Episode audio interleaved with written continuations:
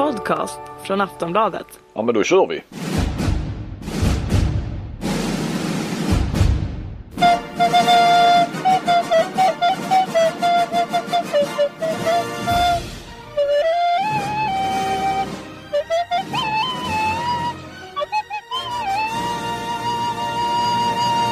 Välkomna till ännu ett avsnitt av Handbollspodden med eh, mig Johan Flink och dig. Kent Harry ja. Exakt. Och vi eh, har en gäst även i detta avsnittet men eh, vi får återkomma lite grann till honom. Vi, du och jag kör lite själva här nu va? Ja, vi börjar och sen ringer vi upp vår, eh, vår gäst som är en legendar inom svensk handboll kan man väl säga. Ja, det är väl en av de stora ledarna i, i svensk handboll. Vi kan väl redan nu säga vem det är. Eh, Reine Pedersen. Eh, RIK som byggde dynastin och eh, av många av eh, de största spelarna genom tiden om du frågar dem så eh, vilka tränare som betytt mest så, så är det många av dem som, som säger Reine. Mm. Så eh, ett samtal vi verkligen ser fram emot. Eh, vad har du för, eh, på tal om Reine bara, vad, vad har du? Har du några gamla minnen från, från Reine? Det visade sig när vi satt här och gick igenom eh, årtalen så har vi gått om varandra på något sätt. Eh, för jag tror att Reine slutade som tränare i RK när jag kom till Ystad IF. Uh, och sen... Det första vändan ja. Han var ju där mitt ja, på 80-talet och det var ja. 88 slutade han och sen och då kom du till, till Ystad ja. Ja, kom jag till Ystad. Var, var assisterande till Kaj-Åke Andersson där första året innan jag tog över själv.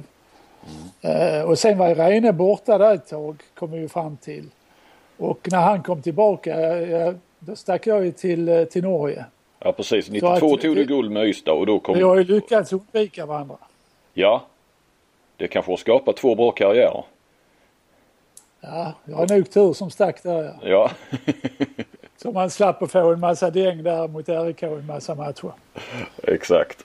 Eh, som sagt, vi eh, Reine är med oss om en stund och eh, vi tänkte väl snacka lite grann först här för det är ju som eh, en av hans lärjungar, Jasmin Sutta, numera eh, tränare i RIK.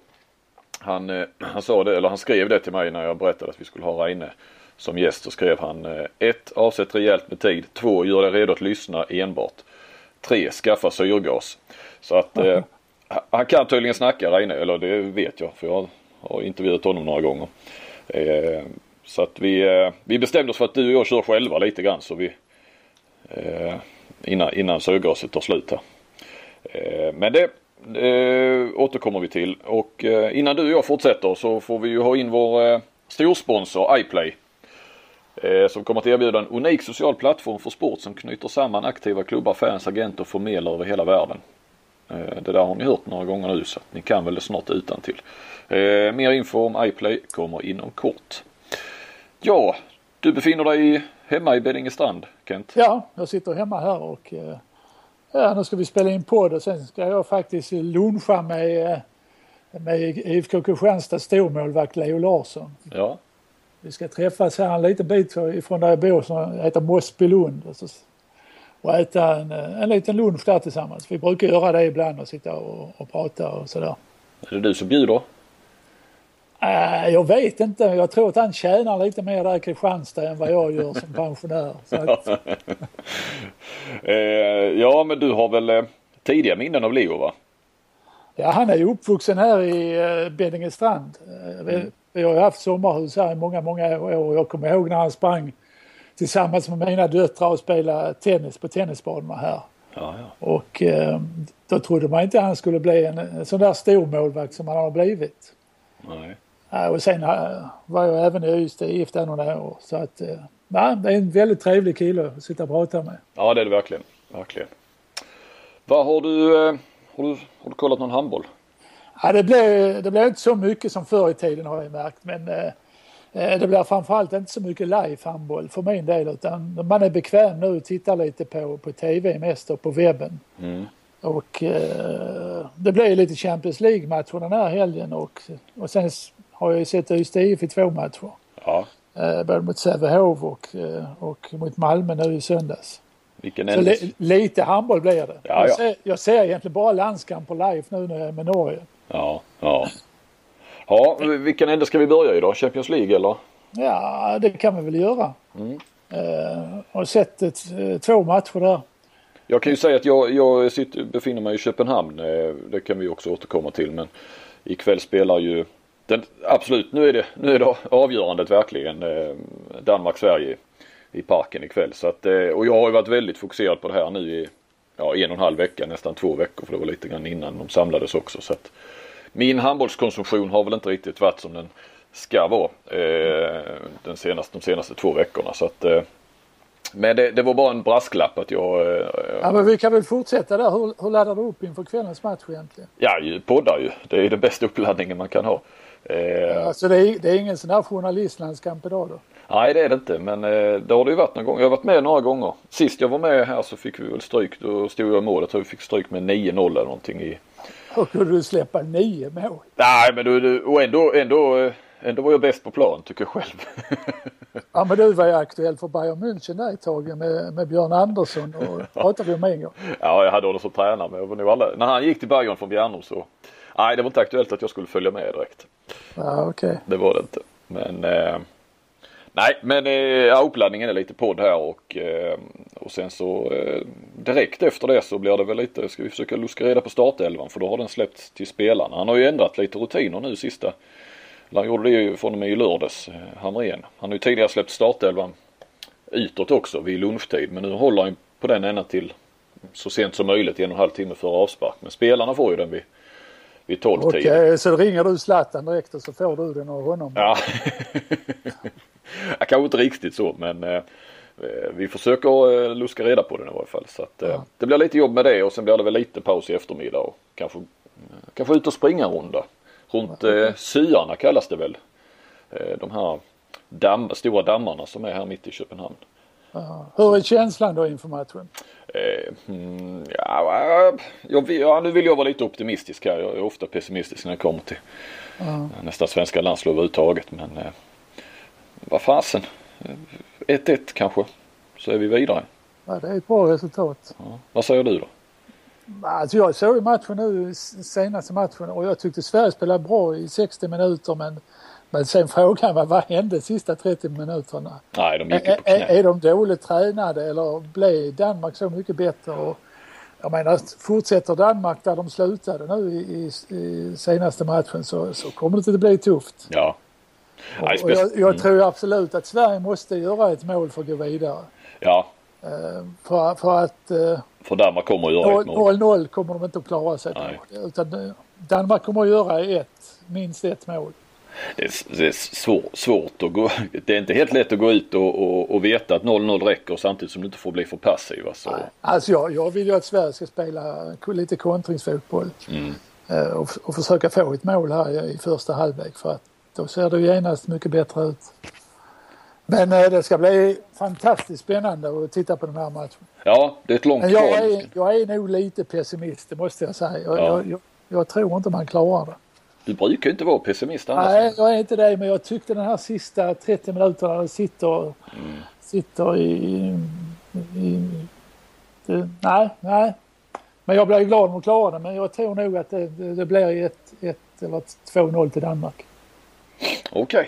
Ja, vi får se vem som får rätt. Men jag är ju ingen fotbollsexpert. Nej, det ska vi ju kanske betona. Men ja. eh, det, det, är inte jag heller. Så att, eh, ja, nej men nu eh, slänger vi oss tillbaka till handbollen va. Ja det gör vi. Det gör vi. Champions League var vi inne på ja. Ja jag var inne på det och jag såg då en match i, i den gruppen där, där PSG eh, leder nu och Vespen tvåa på och Flensburg trea och Kiel fyra. Mm. Eh, där tittade jag på matchen mellan Kiel och PSG. Där finns ju en massa profiler att titta på där framförallt i Paris. Kan man lugnt säga. Och jag måste ju säga att eh, om jag jämför hur, eh, hur Paris spelade i Flensburg för några, för några veckor sedan det är kanske en månad sedan till och med, så har man ju verkligen utvecklat sig. Man har blivit mycket, mycket bättre i försvaret och eh, även anfallsspelet. Mm. Så att eh, jag trodde inte då att, att Paris skulle ha någonting med Champions League att göra det här året. Men jag är beredd att ändra mig. Jag tycker att det har varit en, en snabb utveckling av laget. Staffan Olsson-effekten? Ja, Staffan Olsson och Nocka tillsammans skulle jag vilja säga. Ja men, men jag menar det är ju ändå faktiskt, eh, det är ju Staffan som har kommit till nu på, på alla slu, ja. Ja, men det är klart att Nocca får ju ju längre tiden går ju mer tid har han ju fått. Ja, och sen tror jag att Nocka kom väldigt sent till Ja. PSG. Det blev klart väldigt sent. Mm. Eh, jag vet ju det att man inte har kunnat träna så tufft som han har velat träna egentligen. Nej, nej. Eh, Därför han missade hela försäsongen på något sätt. Mm. Mm. Men, men de såg väldigt bra ut där mot, mot Kiel. Nu är Kiel inget av de bättre lagen i år i, i Champions League. Men trots det är Kiel borta. Och De har inte förlorat där sedan 2011 tror jag. och det var ju helt otroligt att se hur man gör i första halvlek. Eh, Man ledde med 16-10 där och han hade ju totalt stängt eh, buren de första 30 minuterna. Ja. Eh, Så det var kul. Även Narcisse, en gammal Kiel-spelare som också var väldigt bra den här matchen. Det var, det var faktiskt hans bästa match som jag har sett på mycket, mycket länge. Bra Kar-. Karabatic, den tredje kilaren, kunde gå på, på all maskin egentligen. Ja, ja. Eh, Men det var kul att se PSG i den här matchen. Verkligen. de fick till eh, försvarsspelet. Jag pratade med Staffan eh, Ja, ja. häromdagen. Nej, de kom, de kom ingen vart i första halvlek. Nej. Bra försvarsspel med, med hjälp av vad man gör då naturligtvis. Ja, ja. Så att nu ringer det här. Ja du. Jag får nog ursäkta, jag får stänga av den här. Det var en gammal handbollslegend som ringde faktiskt, Kurt-Göran Kjell. Ja så Kuttikell ja. Ja, Jag får ringa honom sen. Ja, ja. Eh, Vet han inte att det är poddinspelning idag? Nej, han har ingen koll på sådana lägen säger han. Han har inte koll på det alls. Okej. Vad har du mer sett då? Nej, men sen ska jag notera också att eh, Flensburg vann borta mot Zagreb med, med 28-27. Natur, naturligtvis starkt. Mm. Ja. Eh, jag får stänga av den här. Ja. Kutte, Kutte är het. Ah, han är helt på gröten. Ja. Så, jo, jo eh, man vann ju mot, eh, mot Zagreb borta vilket är väldigt starkt och eh, i den matchen blev faktiskt Stefancic, den nya, den nya duktiga högernian i, i Kroatien, eh, korsbandsskadad tyvärr. Åh fan. Jo, och det, det betyder rätt mycket för, för Kroatien till EM också kan jag tänka mig. Ja absolut. Det Ja, är lite tråkigt. trist. Ja det är det. Verkligen. Ja, I den andra gruppen så, så uh, tittar jag på Pixegen mot Kristianstad naturligtvis. Eh, där där uh, Pixegen vann ganska klart till slut. Jag kan inte siffrorna så direkt men uh, Ja, de vann väl med 30 35-28 tror jag det blev. Okej. Ja det är mer än vad jag vet också. Inte. Ja. Och det var nog eh, Kristianstads sämsta match hittills i Champions League-spelet. Man var, man var helt chanslösa egentligen. Mm. Eh, tyckte att man saknar Salvan framförallt bakåt eh, som trea i, i försvarsspelet. Ja. Eh, det var väldigt trögt där. Lindskog och Fredrik Pettersson. Alldeles, ja, de, de är ju stora och de är ju inte, ja, de är ju inte rörliga i, i fötterna precis. Nej och tillsammans så blir det lite för Ja, segt. Så det har varit mycket bättre med, med Salvan där som trea. Vad är, vad är statusen på honom förresten? Ja, jag, jag tror att det är eh, fyra veckor är han borta. Han är ju alltså opererad. Och, men ska kunna spela EM då? Ja, jag hoppas ju det verkligen. Ja. För att, eh, tyvärr fick vi inte te- möjlighet att testa honom nu under landskamperna. Nej, nej. Men som sagt, det har ju sett väldigt bra ut i Kristianstad så- som trea framförallt kontringsspelet eh, eh, är jag ju duktig på att driva upp. Men om, om, om han bara blir frisk då, då är han med i en trupp tror du? Ja, absolut. ja, ja absolut. så given är han liksom. Så. Ja, alltså given är jag. Mm, mm. Definitivt.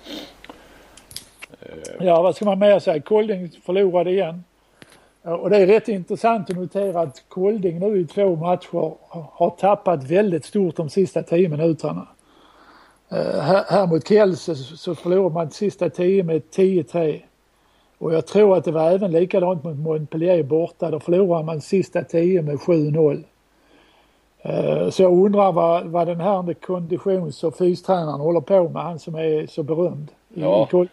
Jaha, spanjoren va? Spanjoren ja. Ja.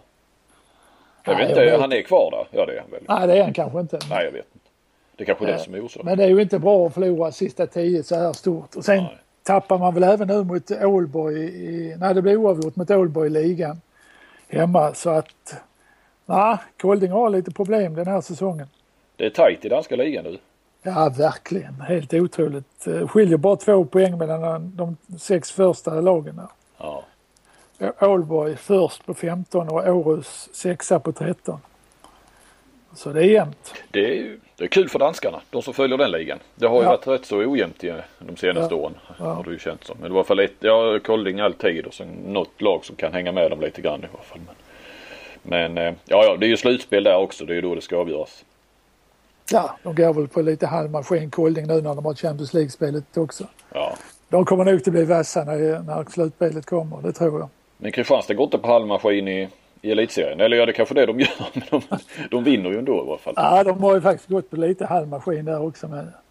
Nej, de gör, det, de gör det väldigt bra. Det på tal om Kristianstad och eh, Segged. Var eh, Kjellman, eh, hur var han? Såg du var han? Ja, han, var, han gjorde en hel del mål men han missade också en del tycker jag. Så att, eh, men, men gör det bra i, i, i sitt 5-1-spel. Och, nej, han, han gör det bra, det måste jag säga.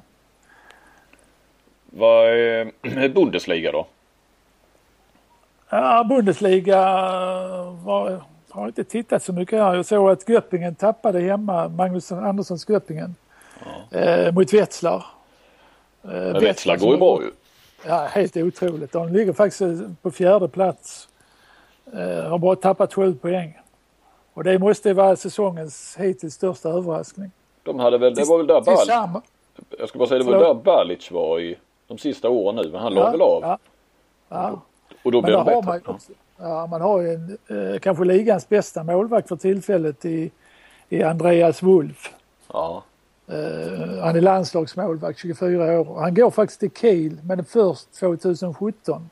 Jaha, så Han länge till alltså. Långt fram i tiden. Jag där. trodde att det var ett sommar när jag såg det som hastigast. Nej, nej, det är först 2017. Eh, Men det brukar ju lösa sig på något sätt. Så att, eh, Ja, du skriver så och sen kommer man. ja, ja, sen betalar Kiel lite övergångssumma så att eh, han kan mycket väl vara där redan 2016. Det är som vanligt, Kiel köper sönder de andra. Ja, de tar de bästa. Ja, På tal om målvakter så gör ju Sjöstrand också bra. Han ligger tvåa i målvaktsstatistiken. ja. och Melsungen, Efter, efter just den här Andreas Wolf. ja. Och Melsungen är tvåa i ligan. Ja, också en jätteöverraskning. Har Tappat fyra poäng bara. Men nu har de, ja det har vi väl sagt länge nu att de har lite lättare program. Men, men nu verkligen, nu kommer ju, de har ju inte Ja. mött Rhein-Neckarlöven, de har inte mött Kiel ännu. Nej, eh, på lördag är det faktiskt eh, Melsungen mot just Rhein Eckerlöven. Eh, en direkt seriefinal kan man väl säga. Ja. Och Och sen har direkt- du, och sen och har du P, direkt- ja, PSG förlåt. Kiel. Förlåt. Ja, sen har du PSG Kiel efter det på lördag. Spela direkt efter. Alltså, för, där får man ju boka sig framför tvn i, i en fyra, fem timmar. Se till så inte Kutte han ringer igen och stör. Ja, ja, PSG det är ju intressant. eh, Men matchen kommer väl att spelas. Men eh, Ja, det är ju med blandade känslor man måste åka dit kan jag tänka mig. ja, ja absolut. Efter vad som har hänt. Ja, jag pratade lite med Staffan om det där och det var väl, eh, ja han är ju inte annars, eh, vad ska man säga, som han själv sa, klyschor eller stora ord eller överdrifter. Men eh, nej, han pratade om att det, det var chock, chocktillstånd. Både hos sig själv och, och i staden och, Ja, och så. Han är ju rätt ensam där nere också ju. Familjen är ju kvar hemma och sådär ju så att eh, det var inte hunnit skaffa några kompisar så mer än såklart att han har väl Nocca och, och, och lärt känna dem eh, i och kring eh, klubben va. Men, eh, Ja. Ja. det, är, det är otäckt. Jag bara känner vi, vi ska ju dit i, början på januari med, med norska landslaget och, ja. och spela en turnering där, tre landskamper. Det, det känns inte så, man glädjer sig ju alltid att åka till Paris men den här gången så, ja, jag vet inte. Vi får se, se vad som händer. Ja, ja precis. Ja, Elitserien. Ja, elitserien den, den det är ju Ystad man har tittat på nu. Jag sa ju till dig förra podden att uh, Ystad kommer att ta ett, fyra poäng på de här två matcherna eh, som man har kvar att spela. Men eh, de missar ju en poäng mot Sävehof. Utan Lukas Nilsson ja. Ja, jag visste ju inte vem de skulle möta heller. Det var ju två rätt eh, tuffa bortamatcher, både Sävehof och Malmö. Det är inga lätta matcher. Nej. Men ja, du, utan Lukas mot Sävehof. ja, då är det ju okej att spela oavgjort. Ja, det var rätt okej tycker jag. Eh, sen såg jag matchen nu här i söndags mot, mot Malmö och eh, vilket fantastiskt målvaktsspel det var framförallt av Beutler i första halvlek men eh, även Anders Persson var ju duktig. Ja, ja. Men eh, sen var det ju ett two-man show från Ystad och eh, det är frågan om, eh, om det kommer att räcka till, till slut. Jag tror att man måste bredda anfallsspelet i Ystad. Det var inte mycket som hände från, eh, från sex meter utan det var Lukas och Kim. De gjorde väl tillsammans eh, två tredjedelar av målen. Ja, 16 mål tror jag det var, hörde jag på Ja, radio. ja. Ja. Och sen är det rätt kul att se Kim Andersson. Han, han skjuter in sig första halvlek. Det var likadant mot Säve- Sävehof. Ja. Och Målvakterna räddar rätt mycket från honom då. Men sen är andra så prickskjuter han och gör mål varje gång. Ja. Och det är bara att konstatera att den här ligan är lite för, bra, för dålig för, för Kim. Ja. Han, han borde ju spelat i, i en bättre liga. Så Ja. är det ju bara. Vad, vad, har du någon känsla? Hör du någonting i Ystad? Vad, kommer han att spela i EM? Frågan har han ju inte fått ännu så att, eh, Nej, nej. Alltså jag, jag tror inte det. Om jag känner Kim rätt så tror jag inte det. nej. Ehm, ehm, han behöver nog den här eh, tiden att vila upp sig i, i januari för att komma heltaggad till slutspelet. När ska, de, eh, när ska de ställa frågan då? Ska de ställa frågan precis när han har spelat en match och gjort mycket mål eller ska de...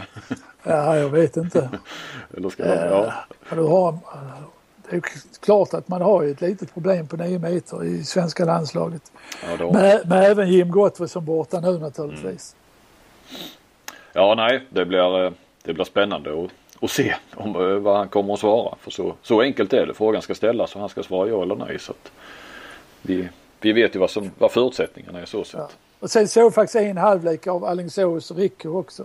Ja, Eh, och får jag säga att Alingsås imponerar eh, framförallt deras försvarsspel. Jag tr- tror man hade släppt eh, bara åtta mål efter 40 minuter. Och det är ju imponerande. Säger väl lite om Erik, eller Ricos anfallsspel också. Ja, det, det är väl en eh, stor besvikelse hittills Rico vad man har presterat i ligan. Ja. Två poäng efter tio matcher, det, det, det håller inte riktigt. Du, eh, ja nu blir det ju, då blir det ju ofta Ystad, mycket Ystad i, kanske i podden ibland och det, det blev det ju nu också men vi ska ju kompensera det med Reine och lite RIK, Göteborgs handboll. Men, men bara lite mer Göteborgs handboll. Sävehof då, vad, då såg du dem mot Ystad. Va? Har du några Ja, ja. intryck därifrån? De har ju gått bra. Ja, jag tycker de har gjort det jättebra. Jag tror Alingsås, Sävehof och Ystad har bara förlorat varsin match och det är ju, det är ju ganska imponerande. Mm. Lugi har de förlorat, ja, de har nog förlorat två matcher mot Kristianstad och Malmö. Ja.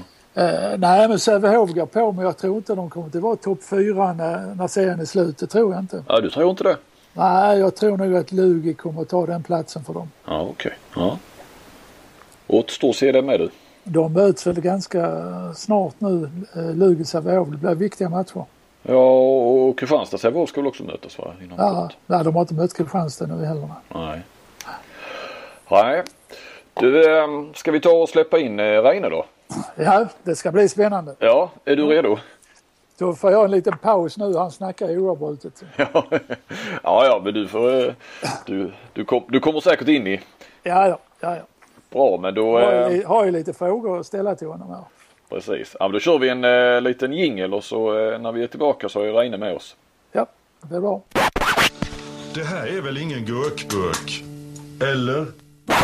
Ja men då var vi tillbaka eh, och nu är, är vi tre. Välkommen till eh, podden Reine Petersen. Tack ska du ha.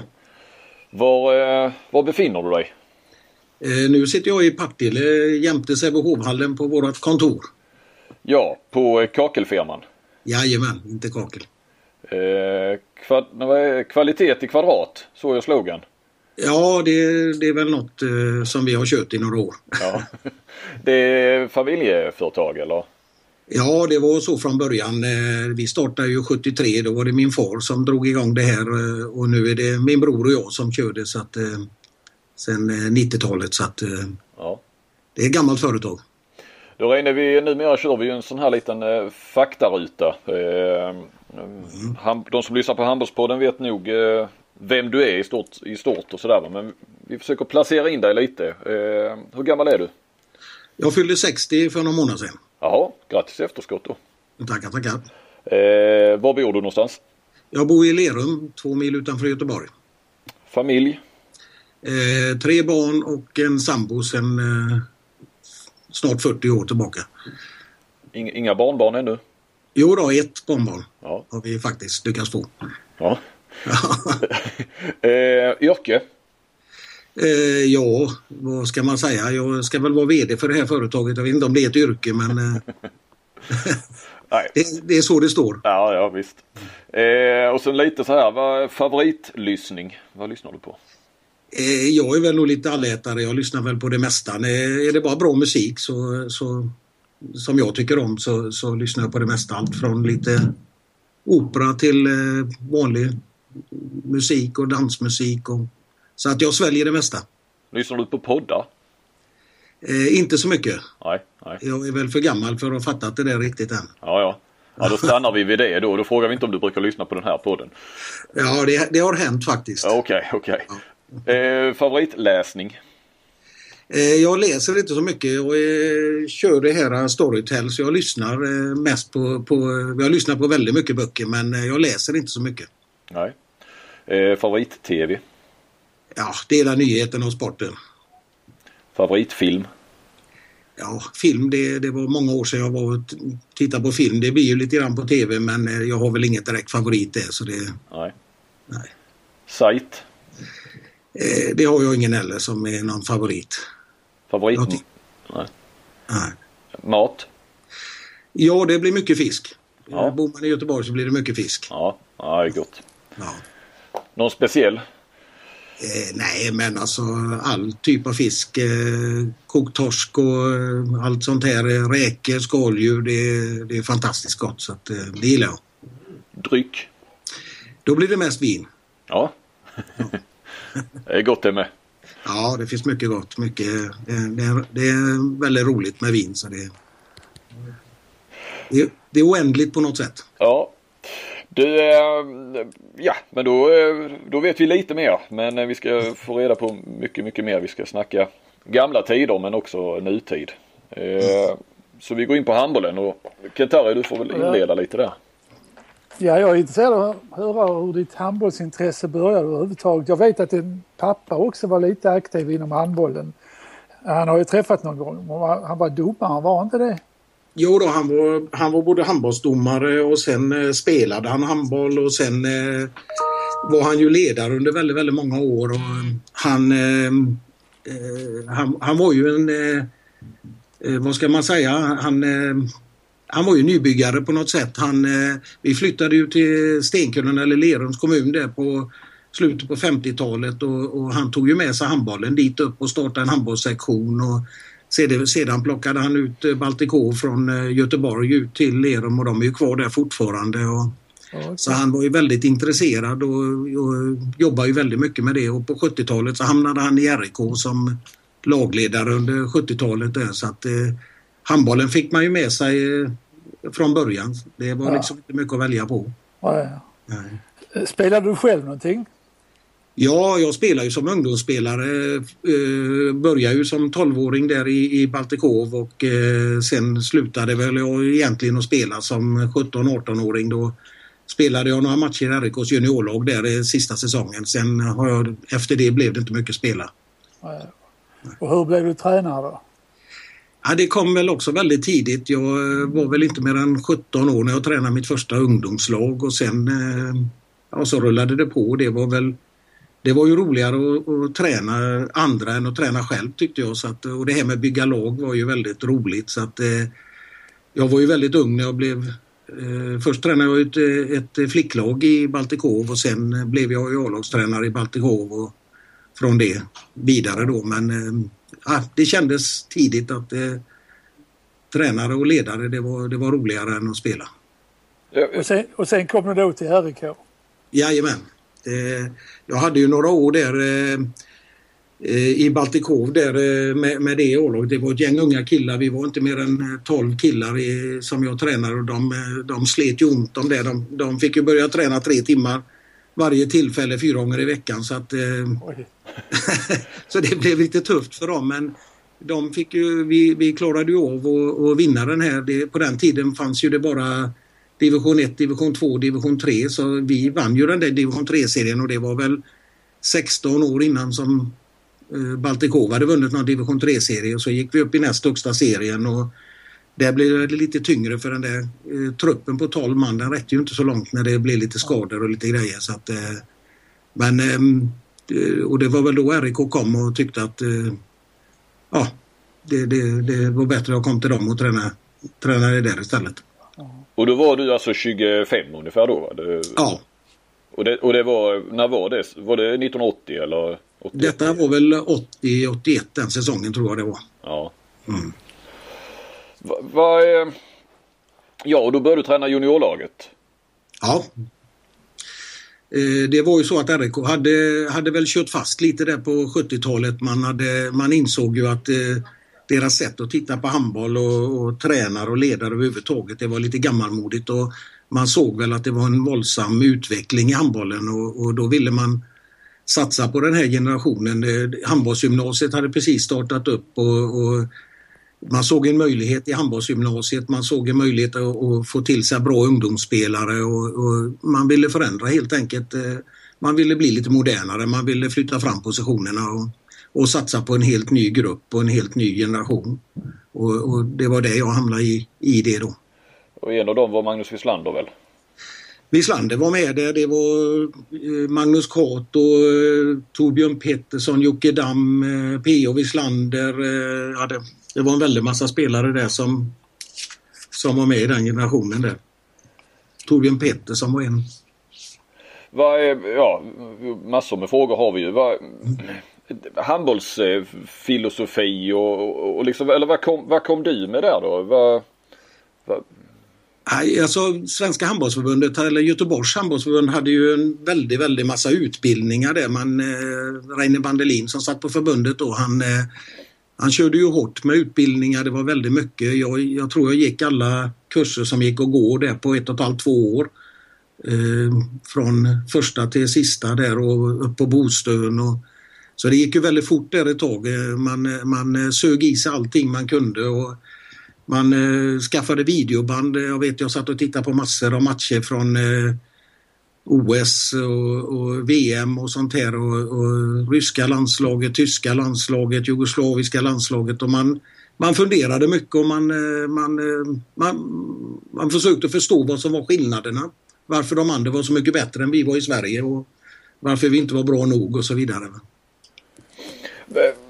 och så tog du då juniorlaget först och sådär. När, när, eh, när tog du över A-laget då?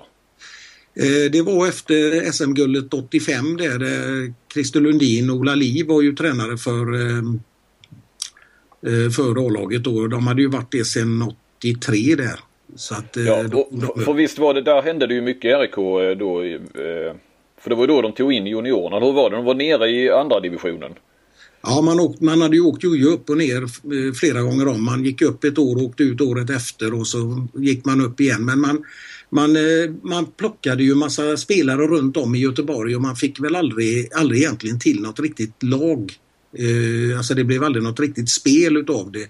Utan det var ju individer det mesta och, och man tränade ju inte i mitt tycke väldigt, väldigt dåligt eller väldigt lite. Man tränade tre gånger i veckan, en och en halv timme. Och det här juniorlaget som jag tränade, vi, vi tränar ju de här passerna fyra gånger i veckan och sen körde de ju styrka utan, utanför det. Och, och varje pass var ju två och en halv, tre timmar långt. Va? Så att, eh, vi, vi tränade ju väldigt mycket. Och, den generationens A-lagsspelare de stod ju och skrattade åt oss och tyckte vi var lite Pelle Märkvärdiga som tränar lite mycket och så här. Och, så det, det hela slutar ju med att eh, A-laget skulle ju spela en match mot juniorlaget och, och det slutar ju med vinst med en tre, fyra bollar för juniorlaget.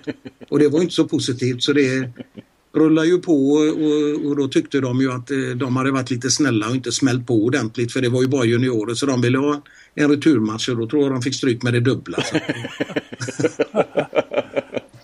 Ja, det var fantastiskt. Eh, men, och, och sen eh, blev det väl nästan så att, att eh, A-laget byttes ut mot junior, juniorlaget eller hur? Ja, och den, det gick ju, detta hände ju då i november, eh, december och, och vid jul så eh, behöll väl man fem, sex spelare från A-laget där och, och eh, jag tror man eh, Ja, man flyttar i princip upp hela juniorlaget eller i alla fall eh, större delen av juniorlaget rätt upp i A-truppen. Men du Och följde inte riktigt med då? Du gick inte in i A-laget då? Nej. Nej, utan då, då hade man ju fått till Ola och Christer och det var en bra lösning. De var, de var bra tränare, det var bra personer och de hade ett stort intresse för att, att driva utvecklingen och, och ville framåt. Så det passade väl alldeles utmärkt. Jag var ju fortfarande bara 26-27 år och det kanske var lite tidigt att, Ja. att bli tränare på den nivån. Så att det, det, det var nog ömsesidigt från alla håll och, och jag körde två år till i, med, en- med en ny generation juniorer där och de hade vi nytta av också så att eh, det, det var nog inget fel i det. Men då var det november, december 83 då eller 82? Eller? 83 måste det vara så. På, på våren så klarade man ju kvalet och, och gick upp Ja. eh, i elitserien då. Och, och tog sen eh, SM-guld första året. Ja, var det första året eh, 84-85? Ja, det var på våren 85 ja. Det Ja. kan nog stämma. Ja. Det kan nog stämma. Det får det nästan bli. Ja, och det, det var ju de här fem matcherna. Jag tror alla, alla matcherna gick till förlängning och, och eh, Stig Sante avgjorde när det var tre sekunder kvar i, femte avgörande matchen. Ja. Ja, så det var ju en fantastisk eh, matchsvit. ja, det får man lov att säga. Men du var... eh, Och sen så, ja, sen kom ju du in där och så blev det ju du och Ola Li då va?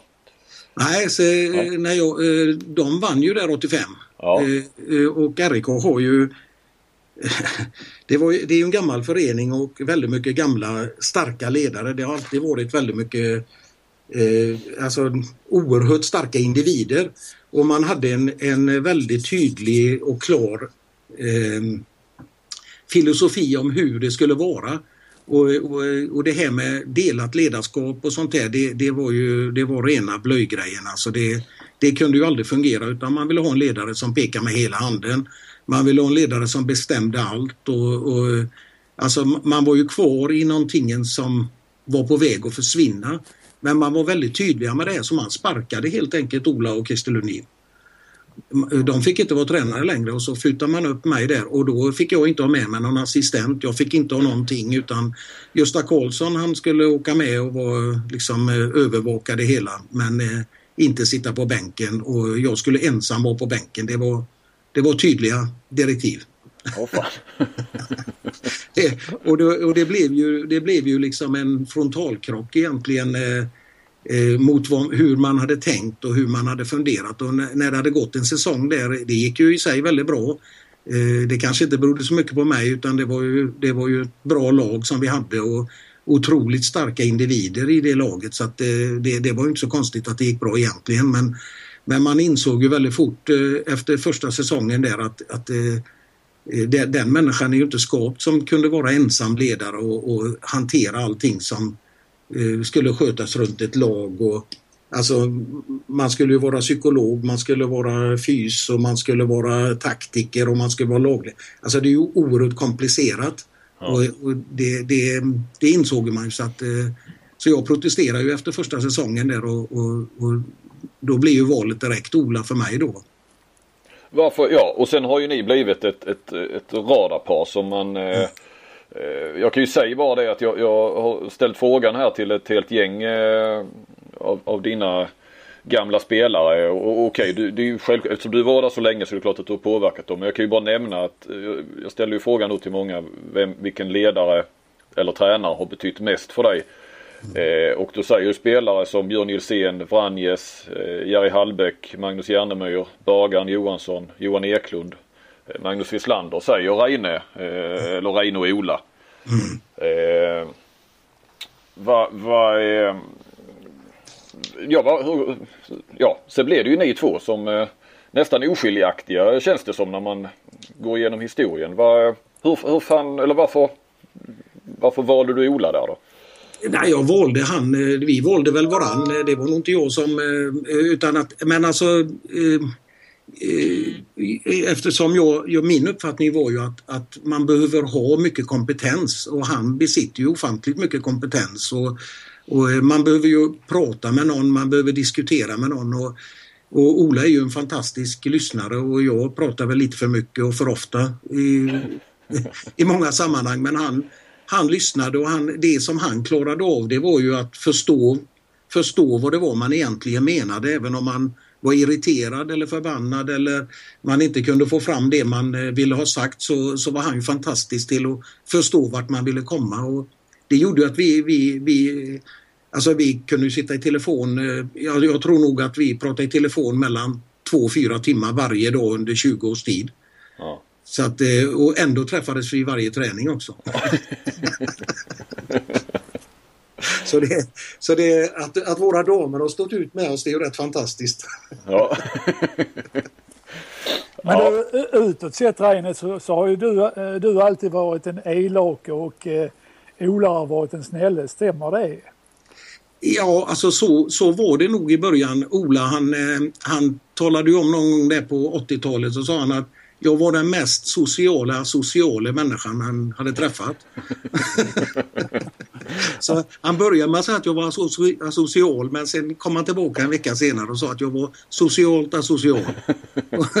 och det har jag funderat på länge vad han menar men, men man kan väl säga så här att man eh, så, så var det säkert under en period där i början men, men eh, man lär av varandra och man lär av alla de här spelarna som du räknar upp där. Alltså, de säger att vi har varit viktiga för dem. De var ju lika viktiga för oss. För här har ju varit spelare som har påverkat en oerhört mycket. Alltså man har ju lärt sig. Man har ju på något vis gått jämsides med de här spelarna. Så det har ju inte bara varit ett givande utan det har ju varit ett ofantligt tagande också. Eh, även från ledarhåll. Eh, så att vi fick ju en, en väldigt, väldigt bra dialog. Eh, och, och, man ändrar sig och, och, och man kan säga så här att i början så, så, när man satt och diskuterade spelare eller spelares utveckling eller om vilka som skulle vara med i truppen och vilka hade möjligheter så, så kunde jag säga på 80-talet att eh, nej, det är inget att diskutera, det är bara bort med han. Och då kom alltid Ola och sa men jag kan prata med vi, vi, vi kollar, vi ser, vi ger han en chans till. Och så här. Och, och så var det hela 80-talet men sen på slutet på 90-talet då blev det precis tvärtom. Då, då ville jag gå och prata med spelaren men Ola sa men det har, vi ju, det har vi ju lärt oss. Det blir ingenting. Bara bort med skiten.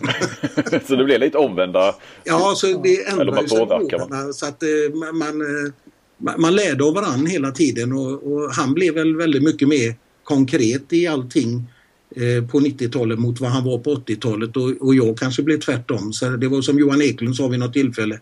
Fan, du är ju bara en snäll gubbe idag. Ja. Men det, det finns ju en historia någonstans då kanske, det kanske är brytpunkt. Det ha varit i mitten av 90-talet. Eh, Magnus Järnemöj och han berättade i en intervju för ett par år sedan som jag gjorde med honom att eh, eh, han hade ju stora problem med nervositet eh, när han kom till RIK. Och att du tröttnade på det där till slut eh, och att du tyckte Ola daltade med honom och, och, så han tog in dig och så sa du, hade du sagt till honom, eller han, han säger det så, jag har faktiskt citatet framför mig. Du tog Reine mig åt sidan och förklarade, blir du nervös en gång till så slår jag ihjäl dig. Ja. ja, det stämmer ju faktiskt. Men det som var tråkigt i det sammanhanget det var att precis när jag säger de här orden då passerar ju eh, spelare som eh, Stefan Lövgren och Jerry Hallbäck precis förbi bakom. Så att det, eh, det fick man ju höra väldigt mycket om brutalpsykologin sedan. Och det var inte meningen de skulle höra det där. Nej. är det, är det, du pratade om givande och tagande. Är det någon spelare som eh, du, eh, som, du har, som har påverkat dig mer än andra? Nej men alltså alla, alla de här, eh, om man säger alla de här, eh, alltså när man tittar på dem, om man nu inte tittar på dem som spelare utan man tittar på många av de här individerna som människor så är det ju otroligt starka, mentalt starka människor och, och framförallt har de ju fått lov att växa ut och bli så starka så att alla, alla de här spelarna som klarade av att ta sig vidare och och ta sig igenom det här så lärde man sig ofantligt mycket utav dem. Alltså det, och, och, och, man blir påverkad av det alltså på många sätt. Och vi använder ju många av de här spelarna även i, i utbildningar. Vi använder dem väldigt mycket i, i klubben överhuvudtaget. Eh, både som representanter för klubben, alltså mot sponsorer i våran interna utbildning, eh, på våra egna möten och så vidare. Så att Eh, så vi hade väldigt nytta, alltså vi samlade ihop all kunskapen eh, och tog tillbaka den så att säga och, och fick, fick mycket, mycket tillbaka en gång till så att säga utav de här. Du var ju med då och sen så tog du en paus 88 till 92, den ska vi återkomma till. Men mm. då de där åren där, för då kom du ju och så vann ni då guld eh, ditt första år också, vilket var det andra guldet på rad och sen vann ni 87 också och sen förlorade ni finalen 88 mot, mot Drott var det ju förstås. Eh, vad, vad var hemligheten de åren där då? Eh, om man säger vi delar upp det så vi tar den, den perioden där mitten av 80-talet. Ja. Alltså det, det finns ju egentligen aldrig några hemligheter. nej, nej, men det är ju så vi journalister uttrycker det. Ja, men... vi vill uttrycka det så. Alltså för, för mig var det ju att, att vi hade ju redan från, eh, från tidigt 80-talet och fram eh, höjt träningsdosen något alldeles fruktansvärt där. Och, och, och alltså det, det var ju tre, fyra gånger så mycket vi tränade i slutet på 80-talet som vi tränade i början på 80-talet. Och, och det var ju naturligtvis nyckeln till, eh, till eh, en framgång. Och, och just den här förändringen utav spelet, alltså eh, vi, vi, vi jobbade ju väldigt, väldigt hårt eh, utifrån att ha ett grundspel, alltså ett spel som vi kunde spela i princip när som helst. Och, och det handlar ju egentligen om eh, alltså ett, ett övertalsspel, ett sätt att, eh, att se till att eh, om man säger skillnaden, blir, man fick ju alltid de här frågorna vad, eh, vad, vad Bengans gurkburkar och drott och, och vad vi spelade och, och, och mycket i, i drott var ju att luras eller att, eh, att man, eh, man skulle lura bort eh, spelarna. Vi skulle ju tvinga dem till att stå på de ställena där vi ville ha dem. Mm. Och, och, vi, vi flyttar ju alltså försvarsspelarna dit vi ville ha dem och, och, och liksom tvingar dem till så att vi fick ett övertal där vi ville ha det. Mm. Där vi då kunde skjuta och spela in eller genombrott och sådana här saker. Så det, det var väl i, det, i den grunden som blev skillnaden medan eh, det här, när, när det här kombinationsspelet kom då eh, då, då, då, skulle man ju till en bestämd avslutning och gick inte det så hade man kanske ett alternativ.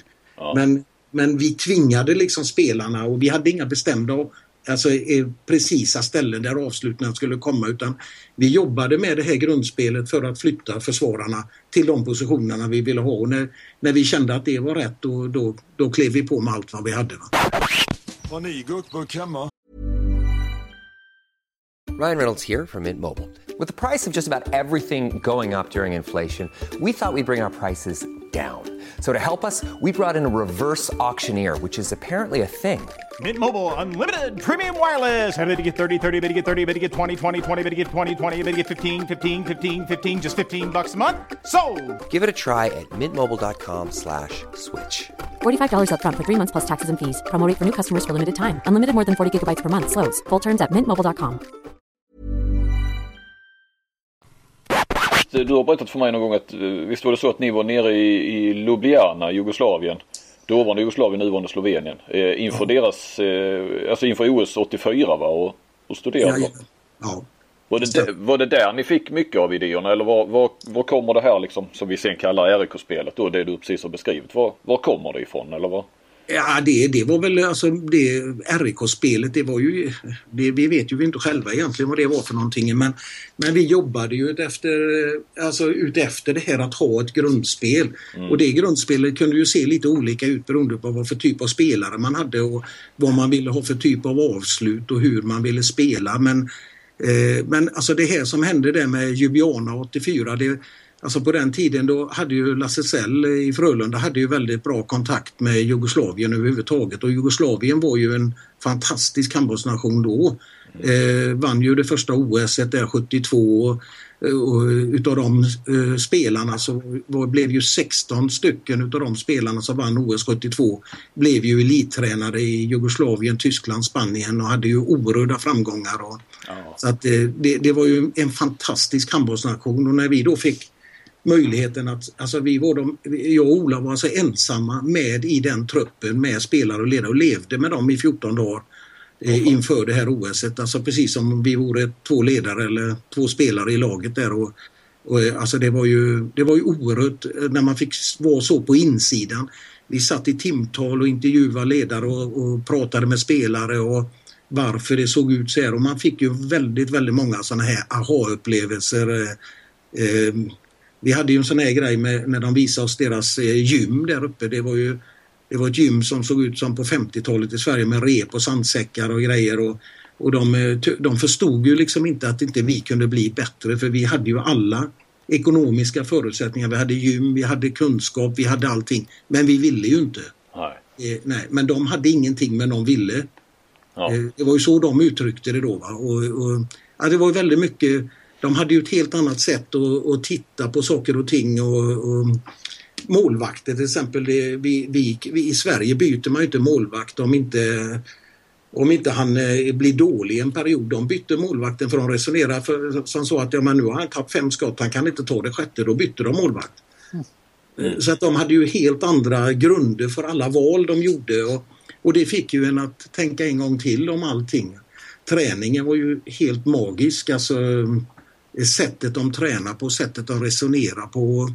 Så att det, det, det fanns ju fruktansvärt mycket att lära sig. Det, man var ju ja, man var ju en riktig gröngöling när man eh, satt där på läktaren. Och, och så att det, ja, det var en kick för oss utan tvekan. Den, eh, den hjälpte ju oss fantastiskt mycket. Det, vi hade nog kommit dit också men det hade nog tagit tio år längre tid.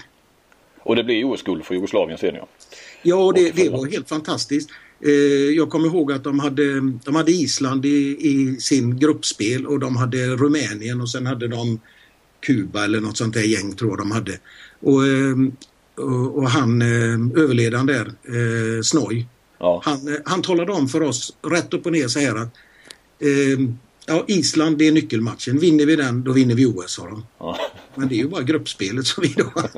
ja, men det, det är gruppspelet som är det svåra. Ja. Det var det de det upplevde de som det svåra. Så han sa tydligt så här att vinner vi mot Island då, då klarar vi. Ja men Rumänien de... Ni har ju spelat oerhört jämt med Rumänien alla år. Ja, men eh, vi har statistik på det. Vi har vunnit alla viktiga matcher mot Rumänien med ett eller två mål och det gör vi denna gången också. Så, ja. så det, de hade liksom en, en färdplan som var glasklar. De visste vad som var nyckelmatcher. De visste precis. Och sen blev ju resultaten att de vann med två mål tror jag mot Island. De vann med ett mål mot Rumänien och körde över det andra laget. Och sen vann de OS och det, det var precis han hade sagt innan. Ja, ja det är fantastiskt. Ja. Vad, Ja, så eh, sen försvann du eller sen slutade du 88? Jajamän. Efter då eh, förlorade ni finalen där ja. Ja. Eh, varför slutade du och, och, vad gjorde du under de åren då du kom tillbaka, vad du sa, ja. 92 eller 93? Ja, nej men alltså man får ju ta sitt ansvar när man förlorar. nej, det var väl inte riktigt så. Jag sa faktiskt upp mig där eh, redan eh, när säsongen började så att eh, alla visste ju om att jag skulle sluta så att Eh, jag var inte riktigt överens med, med framtiden. Jag, jag, upplevde inte att klubben ville det jag ville. Och jag kom ju egentligen till RIK av en enda anledning. Att jag, det, enda, det jag älskade mest i RIK det var att eh, man behövde aldrig diskutera målsättning utan vinna varje match. Och varje match man spelade skulle man vinna. Ja. Och det, det, tyckte jag var fantastiskt. Eh, för hade man varit i ungdomsidrotten där man inte får prata om att vinna när man blir mer eller mindre trakasserad om man vill vinna så var det här ju fantastiskt befriande att vara i en förening där alla var överens om att vinna var det viktigaste. Mm. Och, och, när jag då upplevde att inte klubben riktigt ville det jag ville då, då kände jag att eh, eh, då, då, blir det liksom att eh, man måste ändå, alltså det, det räcker inte att ha en, en bra tränare eller flera bra tränare utan det, det behövs väldigt mycket mer för att det, det, ska bli någonting. Det måste finnas en styrelse som vill och och stöttar och ställer upp och, och så vidare. Så, att, så jag tackade för kaffet där. Ja, och vad gjorde du? Ja, jag var tillbaka på firman och jobbade under de här åren så att eh, lugnt och stilla. Så det var, det var en, en välbehövlig återhämtning efter ett, eh, många, många år där i, RIK. Där det var ju åtta år i en följd där och det var ju tuffa år. Man, det var ju all in med allt vad man hade så att eh, då var det viktigt att få lite återhämtning. Men du jobbade parallellt. Har du gjort hela tiden i, i familjeföretaget? Ja, ja. Jag har jobbat hela året. Ja. Så att, eh, jag har haft dubbla, dubbla grejer. Sen eh, tog Kentari och Ystad IF eh, guld 92 och då kände du att kan, kan en jäkel ta gulden måste jag komma tillbaka alltså. Nej, så var det nog inte. Jag hade faktiskt väldigt dålig koll på det. Jag, jag kommer ihåg att jag såg matchen och tyckte att Ystad spelade fantastisk handboll. Och vad heter han den vänsterhänte killen ni hade? Eh, Robert Andersson. Ja, Robert Andersson. Ja. Han var ju fantastisk där i finalerna. Och, Ja, det, var, det, var, det, var, det var ett fint lag och det var, det var väldigt roligt att se. Så att eh, jag hade väldigt dålig koll under de säsongerna där egentligen vad som hände i handbollen. Så att eh, jag var inte direkt insatt så det, det kan jag inte säga men det, det, jag, jag kommer ihåg finalen när jag tittade på dem. Ja. Vad var det som gjorde att du kom tillbaka sen då? Nej, Göran Håby han ringde mig flera gånger där under våren och man hade ju haft, eh, det var lite revolt i föreningen. Eh, spelarna eh, tyckte väl att det, det fungerar inte på träningar och man, ja, man, hade, man hade problem helt enkelt. Och, och Habian ringde flera gånger och tyckte att jag skulle komma tillbaka. Och så att, ja, till slut då så sa hon till mig hemma, det är väl lika bra du gör det för du går bara här och onkar ändå. men, men, men var det tillsammans med Ola Li då du kom tillbaka? Jajamän, då ringde jag Ola och sa att eh, nu, får vi, nu får vi eh, lägga lite energi i det här. Och när, när jag tackade ja då så kom ju Ola också då. Så att, eh, vad, vad hade han gjort de här åren? Ja, han hade heller egentligen inte gjort något. Han eh, gick väl och jobbade på brandkåren och tog det lugnt i största allmänhet tror jag. Så att, eh, han kände väl sig lite sugen också, komma tillbaka. Och då inleddes det ju en, en eh, egentligen en, sen, alltså var du, kom du tillbaka 92 då, alltså hösten 92? Eller så? Ja, vi, vi, vi vann ju SM 93 där ja. Eh, på våren då. Så att, ja. Eh, ja. Var du kvar då Kent i, i, i Sverige? Ja, då var, gjorde, gjorde jag mitt sista år i Ystad. Vi förlorade i semifinalen mot Sävehof tror jag det var. Ja. ja. Stämmer nog det. Mm. Eh, och sen eh, ja och sen inleddes ju då, eh, eller rättare sagt så tog ni ju guld 93 och sen var det ju bara semifinal 94 Reine ja. Jajamän. Eh, och sen så var det ju 10 finaler i rad och 7 guld tror jag från 95 till 04. Ja. Eh, vad var liksom, äh, fråga, vad, vad, var hemligheten då? Nej men vad liksom, ja, men då, då ni, hade ni utvecklat och förnyat er eller var det liksom samma koncept som på mitten av 80-talet? Eller? Nej, absolut inte. Det, och ska det vi säga, du, du kom ju tillbaka som ja, formell var... sportchef och... Ja, jag blev sportchef och Ola började, blev tränare då ihop med Johan Eklund. Ja, och Johan Eklund var då typ 28-29 år då va? Ja, han var spelare och hade fått diskbråck så att eh, vi på våren 92 där så stod vi på en räkbåt ute i skärgården där och skulle ha avslutning på säsongen och Jag kom ju tillbaka som ny och, och, eh, och då skulle vi ha en tränare till ihop med Ola då och då tyckte jag att Johan passade väldigt bra och då sa alla det, men han ska ju spela. Ja men han har ju haft diskbråck så det blir aldrig spelare han igen. så jag tog han åt sidan på räckbåten och sa det att nu får du lägga skorna på hyllan för nu ska du bli tränare. Jaså, sa han då ska jag. Jag har väl inget att tillföra. Jo, men det bestämmer ju inte du. Det, det tycker vi. Så, att, eh, så det är bara att ställa upp. Och det gjorde han. Och han blev ju kvar väldigt länge också. ja, han slutade i, i förra, i, i våras väl? Jajamän. Och nu hjälper han till med elitgruppen där och tränar dem. Eh, men han, var han, bara så vi får det rätt här, var han lite spelare till där eh, någon Nej, nej, han spelade aldrig mer. Han gjorde aldrig det, nej. Nej, nej. Han, eh, han, han blev ledare från den stunden. Eh, ja, men vad, vad, hur såg det ut då? Vad hade ni? Nej, alltså det, det var inte exakt vi, samma koncept, nej. Nej, det hade vi. När vi kom in, jag kommer ihåg när vi kom in där på och tittade på första träningen. Då vände jag mig om till Ola och sa det, vad är det här för ett jävla juniorlag? De har inte muskel i kroppen.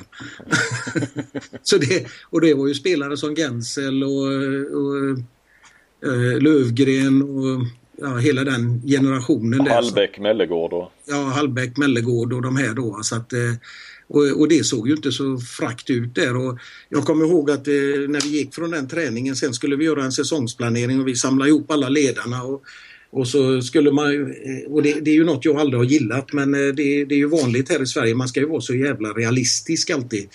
Och, och då blev ju diskussionen alltid, eh, blev den så här att ja men vi har ju, vi har ju inga spelare och, och, och så vi får väl sikta på att klara oss kvar. Och, så, och så satt jag där och funderade en stund och tänkte, vad fan, det, det, kan ju inte, det kan ju inte vara roligt att komma tillbaka här och försöka överleva.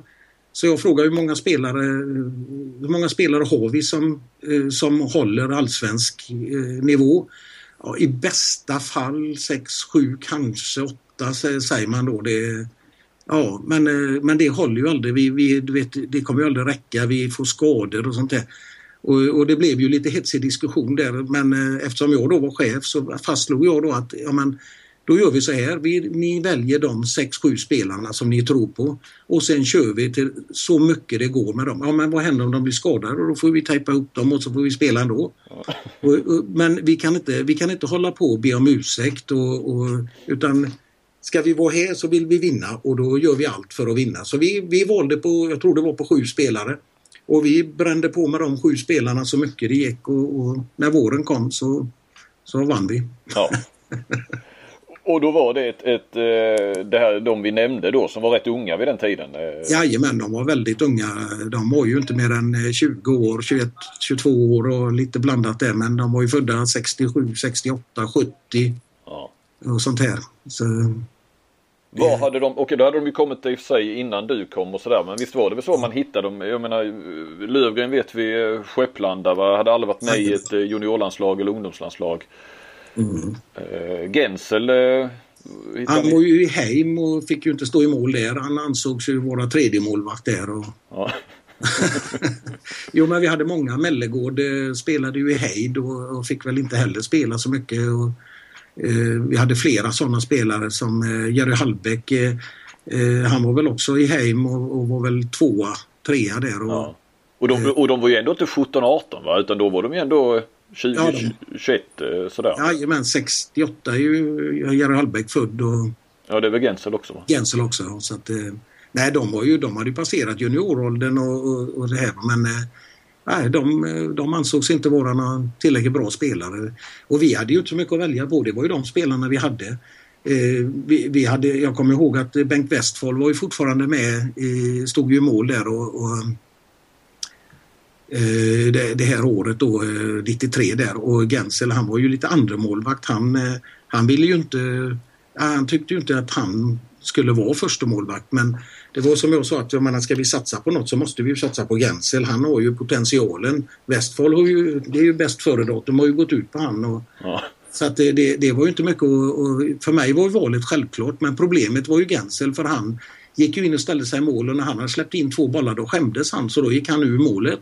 Ja. Och bytte och det var ju väldigt bra att ha en äldre spelare då som man kunde ropa in "Nej, nu får, nu får du ta en stund. Så när vi kom fram mot slutspelet där så då tog jag han åt sidan och pratade med honom och, han tyckte det var väldigt, han, han gillade ju inte när han inte var bra. Gensel? Nej. Nej, han tyckte ju inte om det här att släppa in bollarna. Och, och, så att eh, lösningen blir ju att eh, med med Gensel, då finns ju det ett jättebra sätt. För det första så får du inte gå ur målet. Det bestämmer inte du, det gör tränarna.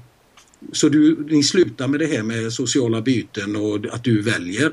Utan du står så länge det är kvar och skäms du så finns det ett väldigt bra sätt och det är att ta bollen.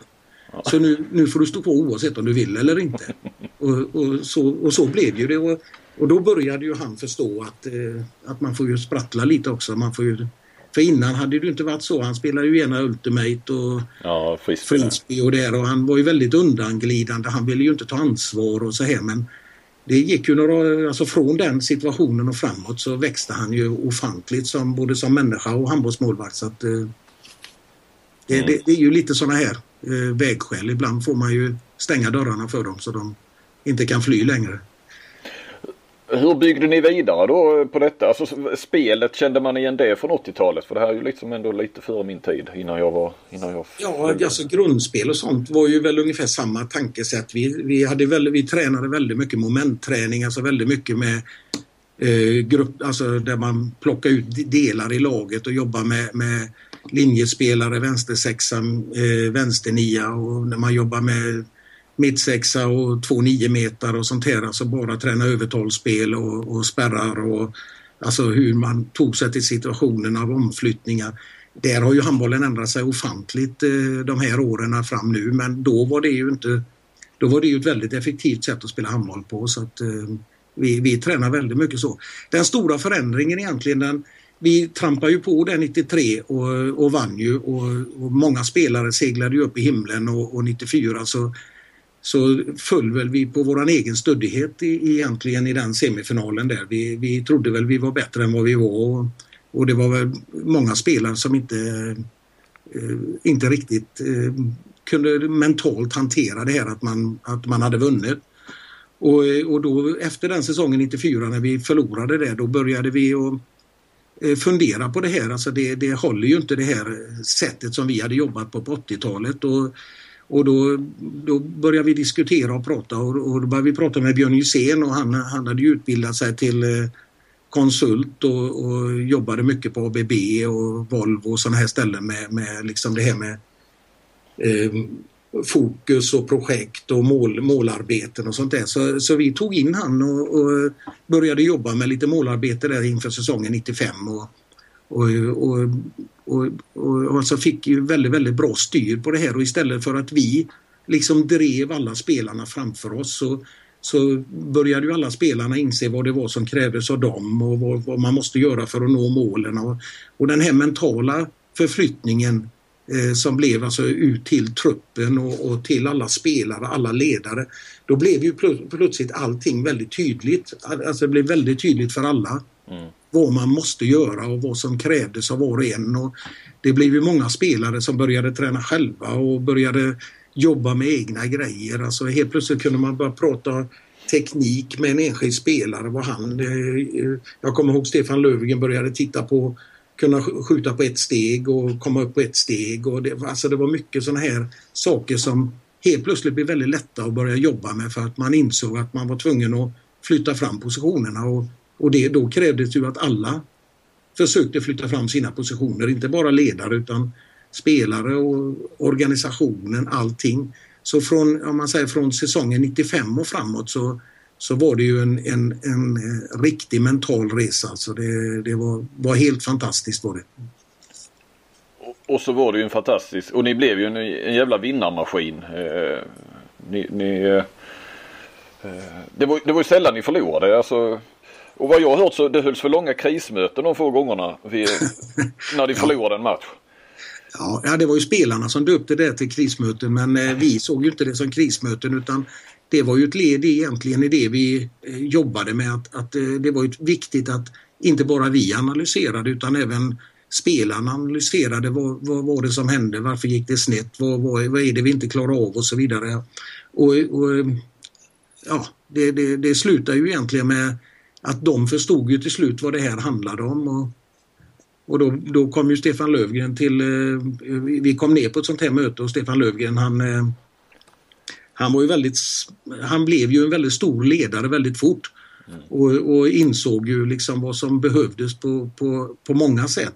Och när alla spelarna satt där i omklädningsrummet och, och jag och Ola stod där och Johan och alla ledare och, och var riktigt ilskna för vi hade gjort en skitmatch och så här då. Så då ställde han sig upp och så sa han det att eh, Ja grabbar, det, innan mötet börjar så kan jag bara få säga några ord då.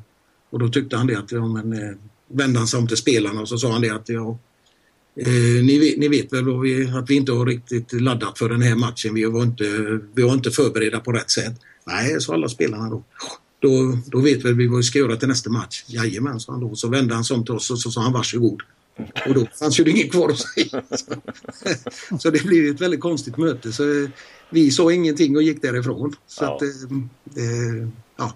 Och det var ju stort av honom. Alltså han, eh, han förstod ju var, var ansvaret låg och, och, vem som hade gjort vad. Mm. Så att, eh, och det var ju det som var det fantastiska med den resan på 90-talet att eh, eh, alltså alla, alla gick åt samma håll, alla visste vad målet var och alla jobbade stenhårt för att komma dit. Blev det lite av, var ni lite av en sekt?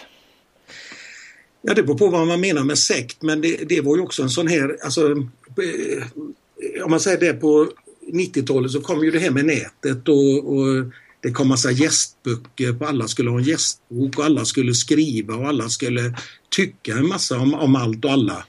Mm. Och, och, jag upplever alltid att, att eh, det här med att man springer på stan och pratar om, om saker och ting, man pratar om spelare, man, han gör si och han gör så. Så att eh, det var väl ingen sekt utan det var väl egentligen så här att eh, när vi, när vi pratade om saker och ting så sa det att har vi problem så pratar vi om dem här. Och utåt så har vi inga problem. Då, då pratar vi om allt annat men vi pratar inte om varandra med andra människor i andra klubbar eller eh, utan problem och vi ska prata om varandra då gör vi det i alla sällskap så alla hör. Mm. För annars så blir det bara kotterier, det blir skitprat, det kommer massa rykten på stan och sånt där.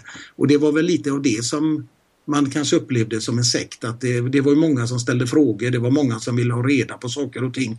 Och de fick väl egentligen bara reda på positiva saker. De fick aldrig reda på om det var några problem och till slut så började väl man undra om inte vi hade problem också med något. Och det hade vi naturligtvis men vi löste dem internt.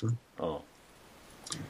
Sen kanske eh, mitt agerande mot förbundet och sånt här gjorde att man eh, upplevde det som en sekt. Alltså, jag var inte någon vän av förbundet, eller jag har aldrig varit vän av människor som ska liksom vara med på andras bekostnad så att säga utan alla människor som gör någonting måste ju ställa frågan vad de gör där eller varför de är i den positionen de är. Och då har man ju ett ansvar. Och det tyckte väl jag inte alltid de här eh, småpamparna runt om på förbund och sånt där. De, eh, jag tyckte de mest gled omkring. Ja. Och då, då, då blir det ju lite så. Det, det blir väl inte så trevlig stämning. Vad var din relation till eh, Bengan?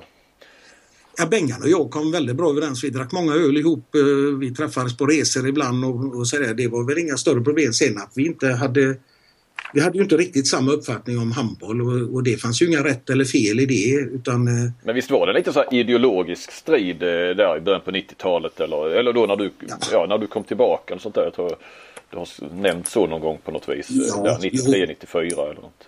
Jo då, vi, vi var på, uppe på GP en gång och det var en hel sida i sporten där och man eh, la plus och minus och och man försökte re ut det här och, och, det var väl egentligen ingen ideologisk, eh, eller ja det var ju olika uppfattningar om hur man spelar handboll men tillsammans blev ju det här väldigt bra. Hans uppfattning och RIKs uppfattning var ju en bra mix i, i landslaget så att ja. eh, eh Eh, så det blev ju bra så det fanns väl inget eh, egentligen i det. Och, och som personer hade vi inga problem med varandra överhuvudtaget. Det, det, det, det, var väl mest alla andra. Men sen gjorde ju förbundet en, en konstig grej där på 90-talet för helt plötsligt när vi fick lite framgångar på landslagsnivå så skulle ju helt plötsligt förbundet gå in och tala om för alla klubbar hur vi skulle träna handboll. Och då skulle ju Benga-Johan göra det. Och, och det blev ju ja, det blev inte riktigt bra. Det, det blev ju lite som att de trampade en på tårna lite grann att det, helt plötsligt så dög ju inte det vi gjorde utan då skulle någon annan tala om hur, hur vi skulle göra då. Och det, det, de, eh, de förstod nog inte riktigt hur de skulle utnyttja pengarna på ett bättre sätt och, och då blev det tok istället. Eh, Ketari var som sagt du var ju, du drog ju till Norge så att du var ju inte där så men vad har du för hade, hade man ändå, jag menar du var ju ändå i, i, i svensk handboll på något vis. Bilden av RIK, eh, ja jag, jag kallade det sekt eller frågade om det var en sekt. Ja, jo men det var ju lite så. Jag vet ju, jag pratar med folk i Sverige och, och de sa liksom att de fick aldrig med sig ledarna i RK på någonting. Det är det Reine har varit inne på nu gentemot förbundet. De ville aldrig berätta om hur de gjorde och eh, eh Reine har ju förklarat varför här nu ganska klart. Och sen var det ju ofta, ofta det här, de var jäkligt styrda, ni styrde de här väldigt mycket inom ramarna så att till exempel kom RK till en bortamatch så pratade de ju aldrig med motståndarnas spelare. Eh, vilket man ofta ser idag, vilket jag alltid har varit emot också. Okej att man pratar efter matcherna men, men eh, man slöt sig helt enkelt i gruppen innan matchen, stämmer inte det? Exakt, exakt. Och det är, för mig var det självklart men, eh, men jag, förstår, jag förstår vad folk... Eh, alltså vi var ju inte direkt sociala så det... Men vi var ju väldigt sociala mot varandra men inte mot andra. vad, din, eller rivaliteten med Drott då, eh, hur upplevde du den? Och, och, eh, det var ju lite grann att det tog lite död på intresset att ni dominerade, det var bara ni i final och sådär. Ja. Eh, kunde du längta efter att någon annan klubb skulle sticka upp eller? Nej, ja. man, man, man, tittar ju inte på det så. Man, alltså, man fokuserar ju på sitt eget och sen eh, vad det blev till slut på andra sidan då. Ja, mm. så man, man, man, alltså, den frågan kom ju många gånger där, på, speciellt på 90-talet när, när alltså det bara och fram och tillbaka. Men, men vi såg ju väldigt mer som att det kunde inte vara vårat problem. Det är väl bättre att de andra börjar träna så de kan slå oss. Ja. Så att, eh, vi, vi, tyckte väl att man ställde frågan till fel personer utan ja. eh, fråga de andra 12 lagen eh, vad de gör istället. Mm. Det, det, det, var inte Drotts och RIKs problem. Hur har din relation varit till Sävehof? Eh, det är ändå ja, lokala. Ja. Eh, ja, det, eh, om man säger så här, eh, jag har aldrig haft några problem med Sävehof.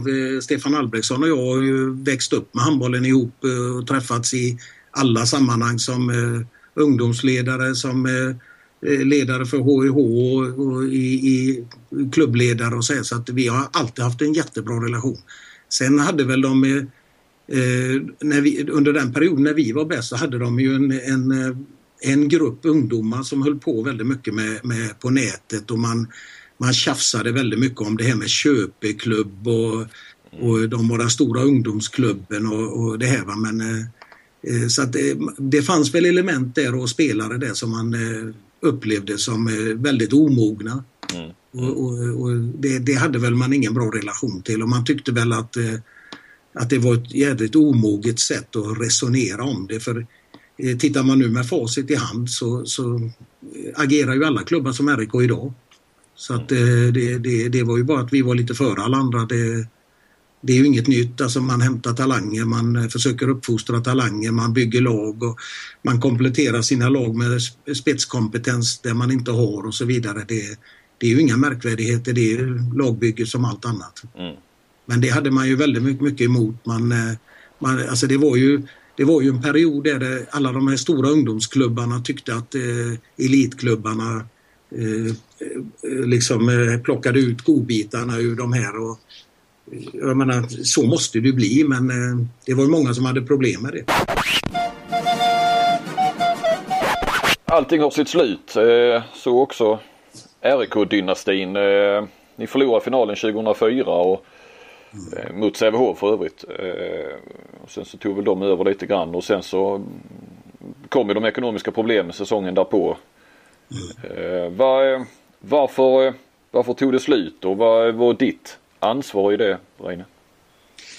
Ja, om det kan de lärde tvista mycket men att det tog slut, det var väl ganska enkelt att, alltså man säger på väldigt, väldigt kort tid så dränerades ju klubben på egentligen all kunskap, eh, både på ledarsidan och på, på, eh, eh, på spelarsidan. Man, man tappar ju liksom stommen i laget. Man, man tappar, vi hade ju bytt väldigt mycket successivt under årens lopp och, och eh, vi jobbar ju efter principen att vi skulle inte skaffa den bästa spelaren utan vi bytte ut den sämsta spelaren hela tiden. Och, och, och jobbade ju stenhårt med vårt A-pojklag och juniorlag som också till, tillhörde elitgruppen där. Och, så att det, där byggde vi inga lag utan vi byggde ju bara individer där för att kunna slussa dem rätt upp i A-laget och det gick ju väldigt bra under många år. Och, men när, när då det här, eh, eh när ekonomin gick i krasch och, och, och det här sista året då eh, det man gjorde egentligen det var ju att man, eh, man, man hämtade ju ledare från 60-talet och stoppade in och, och med 60-talsfilosofi och försökte re ut det här för att eh, det, var ju, det var ju ekonomin som var problemet och, och, då skulle man rädda ekonomin. Och det enda man gjorde var ju egentligen att man gick och var rätt in och drog i handbromsen och det vet ju alla som har drivit ett företag eller jobbar med ekonomi att drar du i handbromsen så går ju allting i bäcken men eh, alltså det gäller ju att gasa och bromsa samtidigt och, och man, eh, det man gjorde var att man drog ju ner kostnaderna med 40-50 procent första året men man drog ju ner inkomsterna med 60-70 procent. Så, att, eh, ja, så det, det blev ju inte riktigt bra och det, det gjorde ju att föreningen tappade ju allt på en gång så att säga och det, det gick väl lite för fort. Men va, va, varför hoppade du av? Nej, alltså det gick ju inte, det gick ju inte att jobba under de förutsättningarna. Alltså man flyttar ju tillbaka klockan 25 år i tiden på, på, ett, på ett årsmöte. På det, styrelsenivå då sen menar du? Ja, på alltså? styrelsenivå. Mm. Alltså det var ju helt olidligt. Alltså det, det var ju, alltså det var ju, ja, det, det var ju alltså Jurassic Park helt enkelt. Det, man var ju från modern historia med IT så fick man handskrivna brev och eh, ideologier och, och, och resonemang som var 25-30 år gamla. Va? Det, det, det funkar ju inte. Det, det, man raserar ju allt och man hade ju ett underligt sätt och den här öppenheten och ärligheten och tydligheten som hade funnits tidigare den var ju borta på, på några minuter. Det blev, blev baktaleri och man letar syndabockar och ja, man letar ju egentligen bara problem och, och, och vem som var skyldig till vad och alltså det, det blev ingen miljö som var trevlig att vara i. Men gjorde inte du några fel i det? Eller på slutet? För, liksom? eller? Förmodligen, förmodligen. Blev ni fartblinda lite eller? Nej, fartblinda blev vi inte. Man kan säga, säga mitt ansvar i det här. Jag, jag resonerar, när man pratar om framgångar så, så, så, har jag alltid sagt det att hur stor del min del av framgångarna var, det var jävligt enkelt för det var, var vi 25 inblandade spelare och ledare så hade jag en 25 del i framgångarna och jag säger likadant eh, när det gick ut för och, och det blev problem i styrelsen. Eh, vi var nio styrelseledamöter och, och jag var, så jag har en niondel av det. det. Mer kan inte jag ta på mig utav det. För besluten togs ju ändå enhälligt på styrelsemötena. Eh, vi överskred aldrig några budgetar, ingenting sådant vad det gäller spelarlöner och allting sånt där. Men alltså det var ju väldigt många saker. Man ska ha klart för sig att han som Tommy Skog som var ordförande där, han hade alltså drivit det här från 93 fram till då 2003 när det small där. Eh, och, och, ett år hade vi röda siffror, det var sista året. Och, och han sågade dem ju jäms med knäna. Det, det, var inga snälla årsmöten eller snälla möten överhuvudtaget. Och det var ju den äldre generationen i föreningen. Men, Så sågade skog eller? Ja, de sågade han jäms ja. med. Så det ja. var, inte, det var inte fråga om såga. Det var, ja. det var skyttefest. Alltså det, det, var, det, var, det, var, det var riktigt jobbigt. Alltså det, och, och, och då tycker jag det är det konstigt om en människa eh, sitter som ordförande i tio år och klarar det jättebra. Eller på ett bra sätt under nio år och det går i bäcke det tionde året och så är, då är man inte värd någonting. Eh, det, det stämmer ju inte riktigt med verkligheten utan det var ju väldigt många eh, omständigheter. Man kan vända på det och säga så här att, att föreningen kanske inte var mogen de här framgångarna. För, för alltså det sista året då vinner vi junior-SM. Eh, vi vinner serien. Eh, eh nu pratar jag säsongen innan eh, det här, 2004 då. Ja. Och vi vinner SM och vi spelar Europacupfinal. Jag menar det finns ingen idrottsförening i, i det här landet som inte haft ekonomiska framgångar efter så stora idrottsliga framgångar. Men RIK går 4 miljoner back. Ja. Så att det, det, det var ju och, och, sen finns ju det massa eh, saker i det här och det finns massor av människor som har ett ett ansvar i det här som har lovat och ställt upp och sagt och gjort och utifrån de besluten som togs. Men besluten togs ju enhälligt på styrelsemötet och det fanns ingenting som inte stämde mer än att kostnaderna ökade i kraft av alla utlandsresorna utav de här framgångarna. Men intäkterna ökade inte i den graden utan man misslyckades med att och, och tjäna pengar det året. Jag tror under alla åren som vi spelade SM, eh, SM-slutspel så tjänade vi bra med pengar på SM-slutspelet. Det året då, då var det katastrof under SM-slutspelet. Eh, jag tror vi drog in 600 000 och vi mötte tre av Europas bästa lag. Vi spelade i Skandinavien. Men vi lyckades inte få ekonomi i det. Va? Så att, eh, det fanns ju många, många saker runt omkring som hände samtidigt. Mm. Och eh, du lämnade RIK. Har du, mm. Har du haft någon roll inom handbollen sedan dess? Eh, jag hjälpte min eh, dotter. Hon spelade i ett offligt-lag eh, som senare blev ett damlag i Baltikov där under en tre fyra år. Så att, men sen har jag inte gjort någonting med, med Ingenting med RIK? Nej, ingenting faktiskt. Ingenting. Har du varit nära att komma tillbaka? Har du fått frågan? Frågan har jag fått många gånger ja, under årens lopp. Det, det, har jag fått men nej, jag har aldrig varit nära. Det, det kan jag inte säga. Varför inte det? Nej, jag, alltså om man säger så här, jag, Kent-Harry vet väl precis vad, vad det handlar om. Men, men alltså när man är ledare och spelare, i alla fall när man är den typen som jag är, då är det all in och då eh, man, man, kan inte vara där och acceptera att man inte blir, att man inte kan vinna eller att man inte gör allt för att skapa förutsättningar och allt vad det nu är som krävs och då, då kostar det oerhört mycket, inte, inte så mycket tid. Det, men mentalt kostar det oerhört mycket att, eh, att driva, att, eh, att, att nå de här framgångarna. Och det, man måste bestämma sig och man kan inte bestämma sig ensam utan det måste vara en massa människor runt omkring en som har samma uppfattning, som vill driva åt samma håll. Och det kostar mycket energi att komma dit. Så att eh, det är väl anledningen att man inte vill vara där längre. Hur, hur följer du handbollen idag då? Eh, jag tittar ju på alla, allt som går att se i stort sett och, och ibland får jag stänga av för man blir bara irriterad. Men har, har du sån där eh, TV4 Play eh, abonnemang så du följer alla matcher på webben och sådär också? Är du så pass galen fortfarande?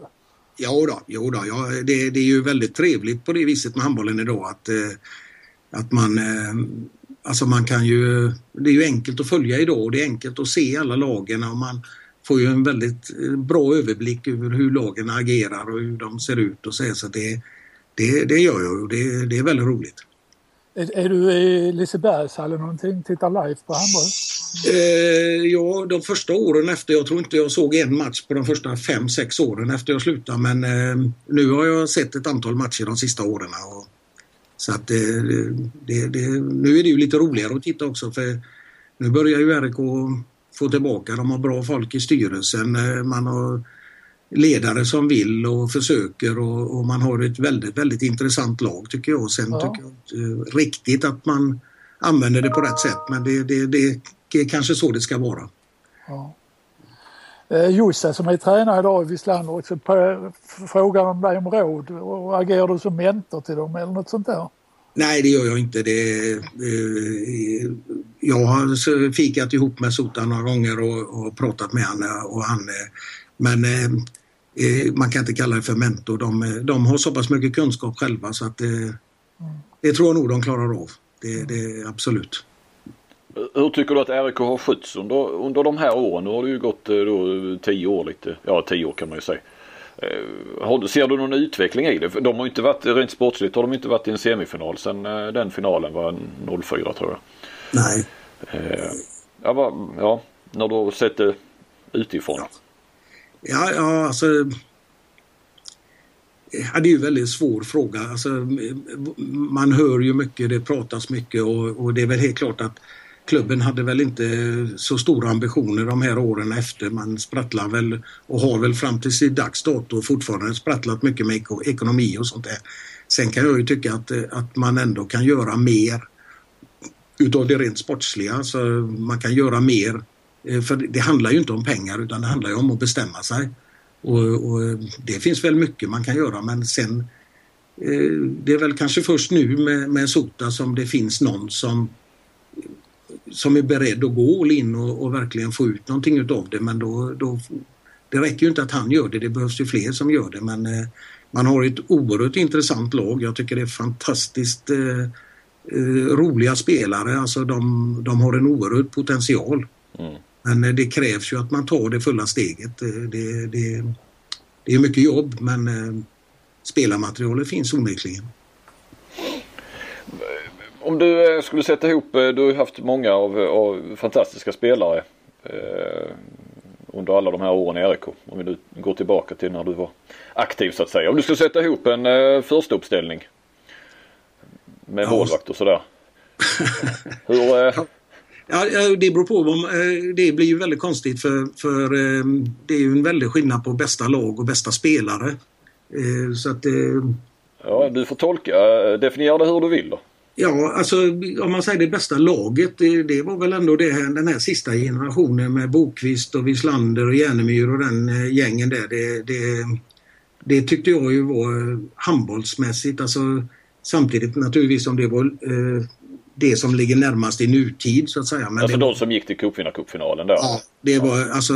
03. Ja. ja. Så bra handboll som vi spelade de här eh, kvartsfinaler, semifinaler och finaler. Det, det, det, det var helt makalöst bra alltså. Det, med, med våra mått mätt i Sverige och med de förutsättningar som fanns. Alltså, ja, ni slog ut Lemgo som var bäst i Tyskland. Ja. Ja, ja, det var, det var helt... Vi, vi skulle vunnit finalen också.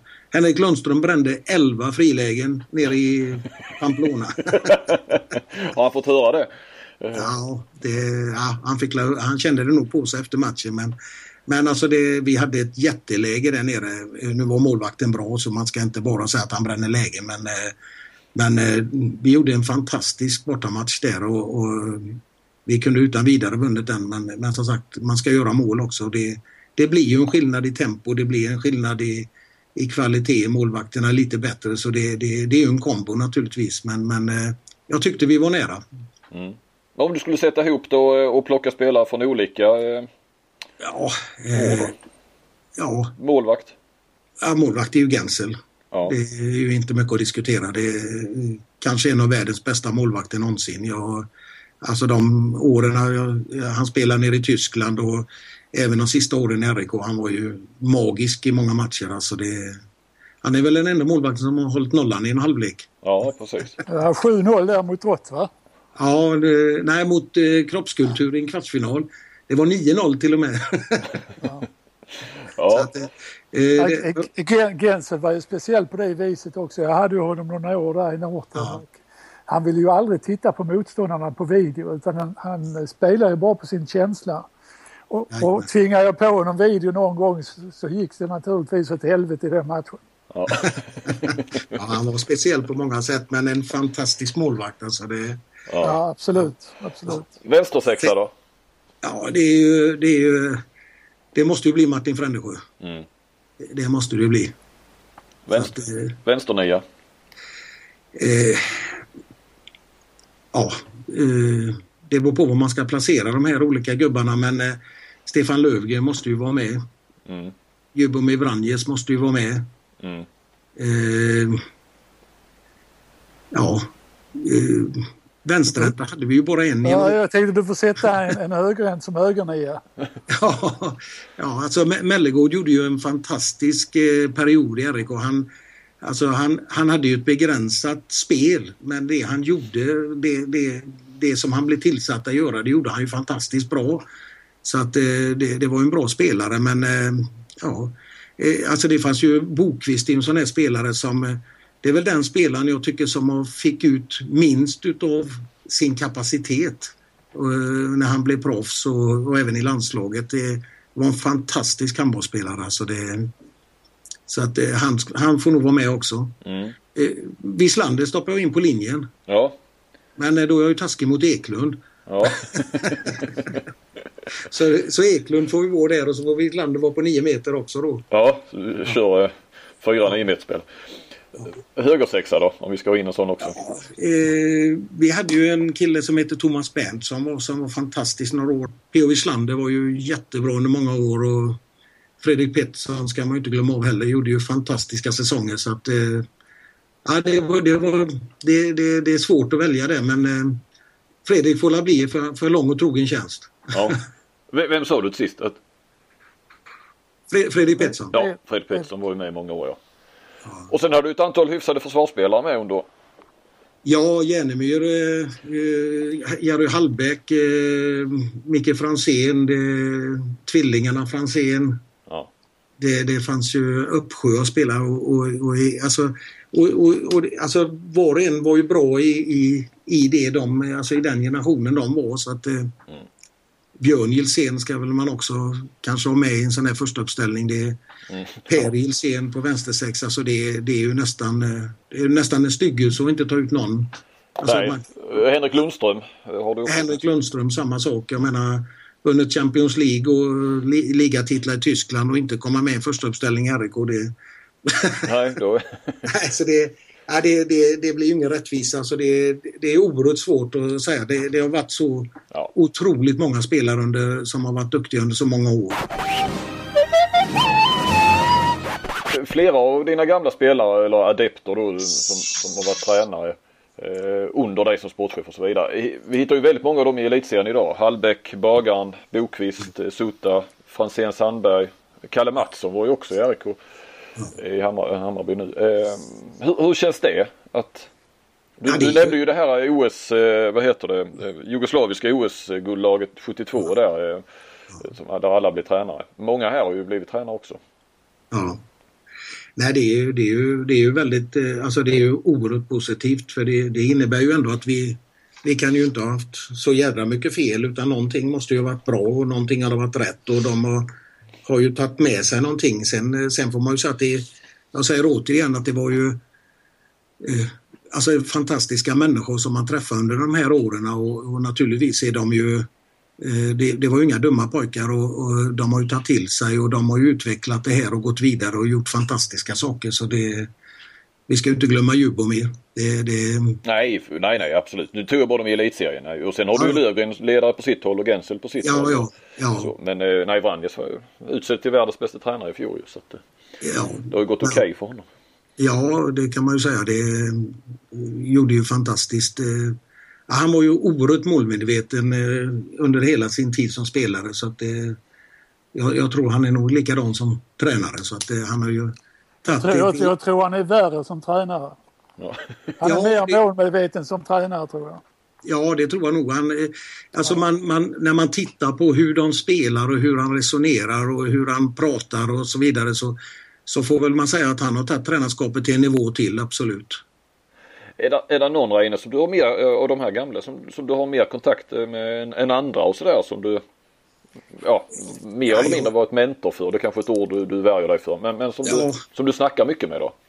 Som, Nej, alltså det, är- jag pratar ju med allihop i olika, alltså när man träffas i olika sammanhang och så är det, det är väl Martin Bokvist som ringer några gånger, Sota som kommer några gånger så här. Wislander umgås jag en del med, vi åker lite skidor ihop och umgås eh, en del med familjerna. Så att det, det, men eh, alltså, eh, jag vet inte, mentor är, de vet nog ganska väl vad jag står för och jag tycker. Jag tror inte ens de behöver fråga mig.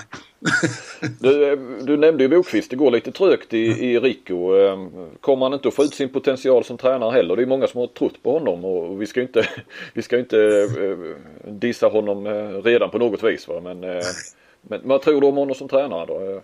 Jag tror han kan bli en fantastiskt bra tränare. Han är, han är både intelligent och han är social. Han har, han har ofantligt mycket. Han är, han är kunnig, han är vetgirig så att, eh, jag tror absolut att han kommer att ut den situationen. Det, det tror jag. Han har en, en fantastisk potential. Kent? Eh, ja, det är Ola och Staffan har ju signalerat lite grann att de kommer att sluta efter ett eventuellt OS. Eh, vem tycker du ska bli Sveriges nästa förbundskapten? Ja, ska vi vinna något så, så får det bli Jubomir Vranjes. Okej. Ett, bra, ett, bra, ett bra svar tycker jag. Vi tittar lite också då tillbaka eh, Reine.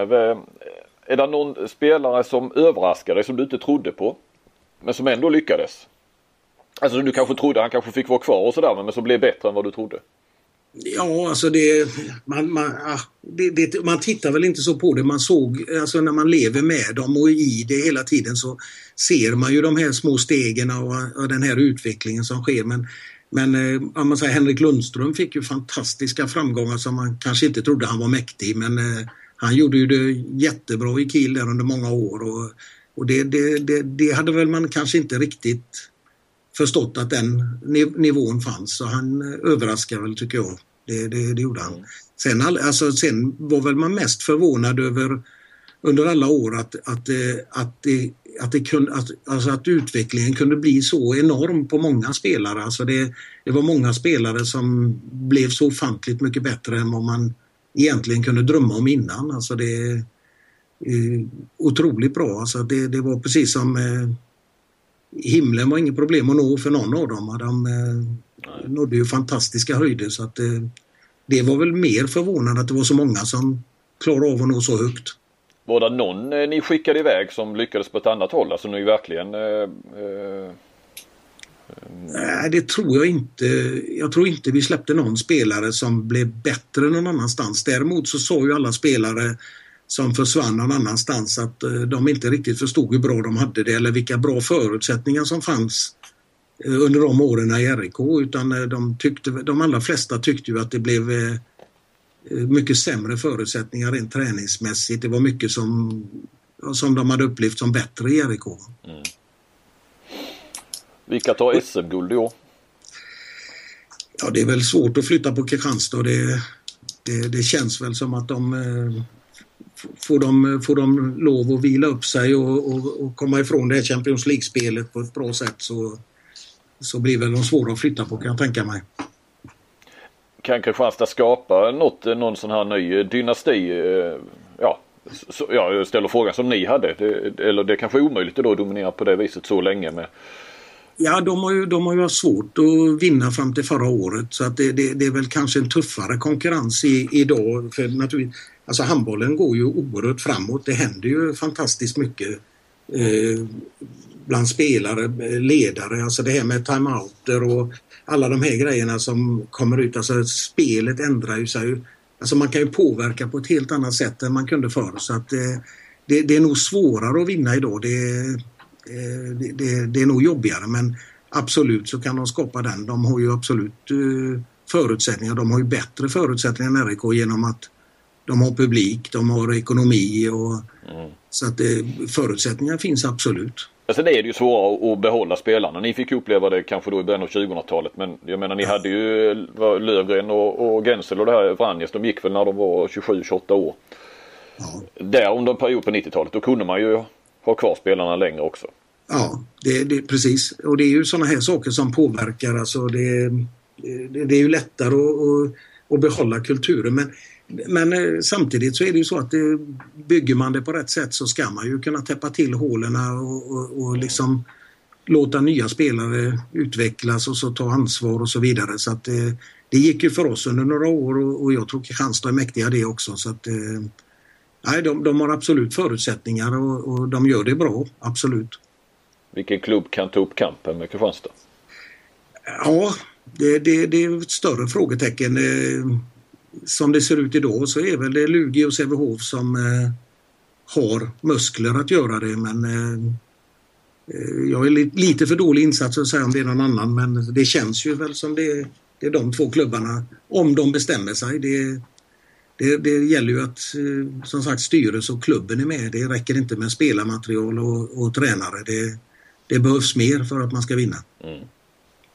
Glömde Ystad där. Ja, Ystad, ja absolut. Jag satt och väntade på den, ja. ja. ja. Du skulle få säga det. Nej, men Ystad har väl absolut. Eh, men det är väl frågan om...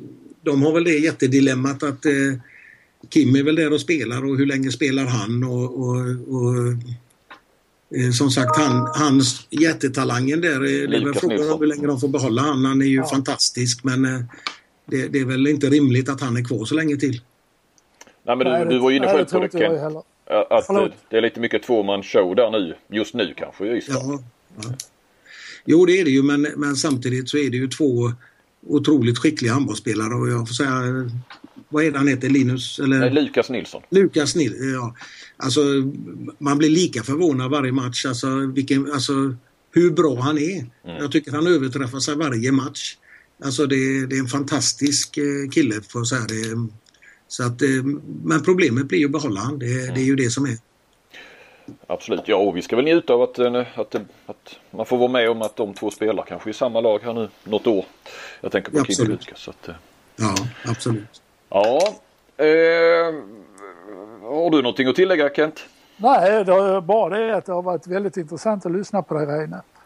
Ja. Så här lite i bakgrunden och Eh, det är också kul att höra att det är hårt arbete som ligger bakom framgångarna och eh, eh, det har jag alltid sagt, man måste träna för att bli bra.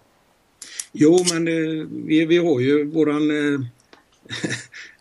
våran nationalidol Ingmar Stenmark, han sa ju det när de frågade om han hade tur och, och det här. Och han sa ju det att ju mer jag tränar ju mer tur har jag. Ja. det ligger väl väldigt mycket i det. Ja. ja. Har du någonting att tillägga Reine? Nej, det var väldigt trevligt att få prata och det var roligt att få prata med Kent Harry. Det, det är väl första gången jag haft nöjet. Ja, jag, jag, jag kommer faktiskt ihåg en gång nu att, att du ringde mig när jag var i Norton och det gällde då Frändesjös eh, övergång. Det var lite strul där med Norton och eh, ni ville ha honom till RIK då och eh, då fixade jag det på en timme tror jag. Du ser, du ser. Men var det då han hade varit i Montpellier och det inte funkade eller? Uh, ja, det var nog någonting där och så hade Norton uh, även värvat Torsten Jansson då som, som var ja. tysk och plötsligt hade vi ju då två jäkligt bra vänstersexor och, och när RK ville ha Martin då så tyckte jag inte det var några problem egentligen. Nej. Nej, så det... löste vi det på det sättet. Det stämmer det. det då, då pratades vi på telefon, ja det stämmer. Ja, ja. Ja. ja, det blir inga spelaraffärer den här idag i varje fall. Men, eh... Nej, det, jag har inget att sälja eller köpa. Så. Nej, det är kakel bara. Ja, det är kakel i så fall. Men då är du välkommen. Ja. Innan vi bara rundar av så ska vi ju då påminna om vår eh, huvudsponsor iPlay. Eh, som eh, kommer att erbjuda en unik social plattform för sport som knyter samman aktiva klubbar, fans, agenter och förmedlare över hela världen. Och det kommer komma mer info om iPlay eh, så småningom. Bra! Eh, då tackar vi Reine eh, för att du ställde upp. Ja, tack själva för att jag fick lov att vara med. Ja, och så eh, kör vi om eh, två veckor igen va Kent? Ja, vi riktar in oss på det. Och då är det dagarna före dam-VM där så det får bli fokus på det så ser vi. Eh, då känns det som att vi får plocka in en gäst va Kent? Kent om vi ska, ja. Snacka Ja, det får vi nog göra om vi ska klara av. Eh, en och en halv timme dam En och en halv Så. timme dam, ja. Ja. Nej, men det får det bli. Men eh, vi, eh, tack för att ni lyssnade och eh, på eh, återseende som sagt. Och eh, än en gång, tack Reine, tack Kent. Tack ska ni ha. Tack, tack. tack. Hej.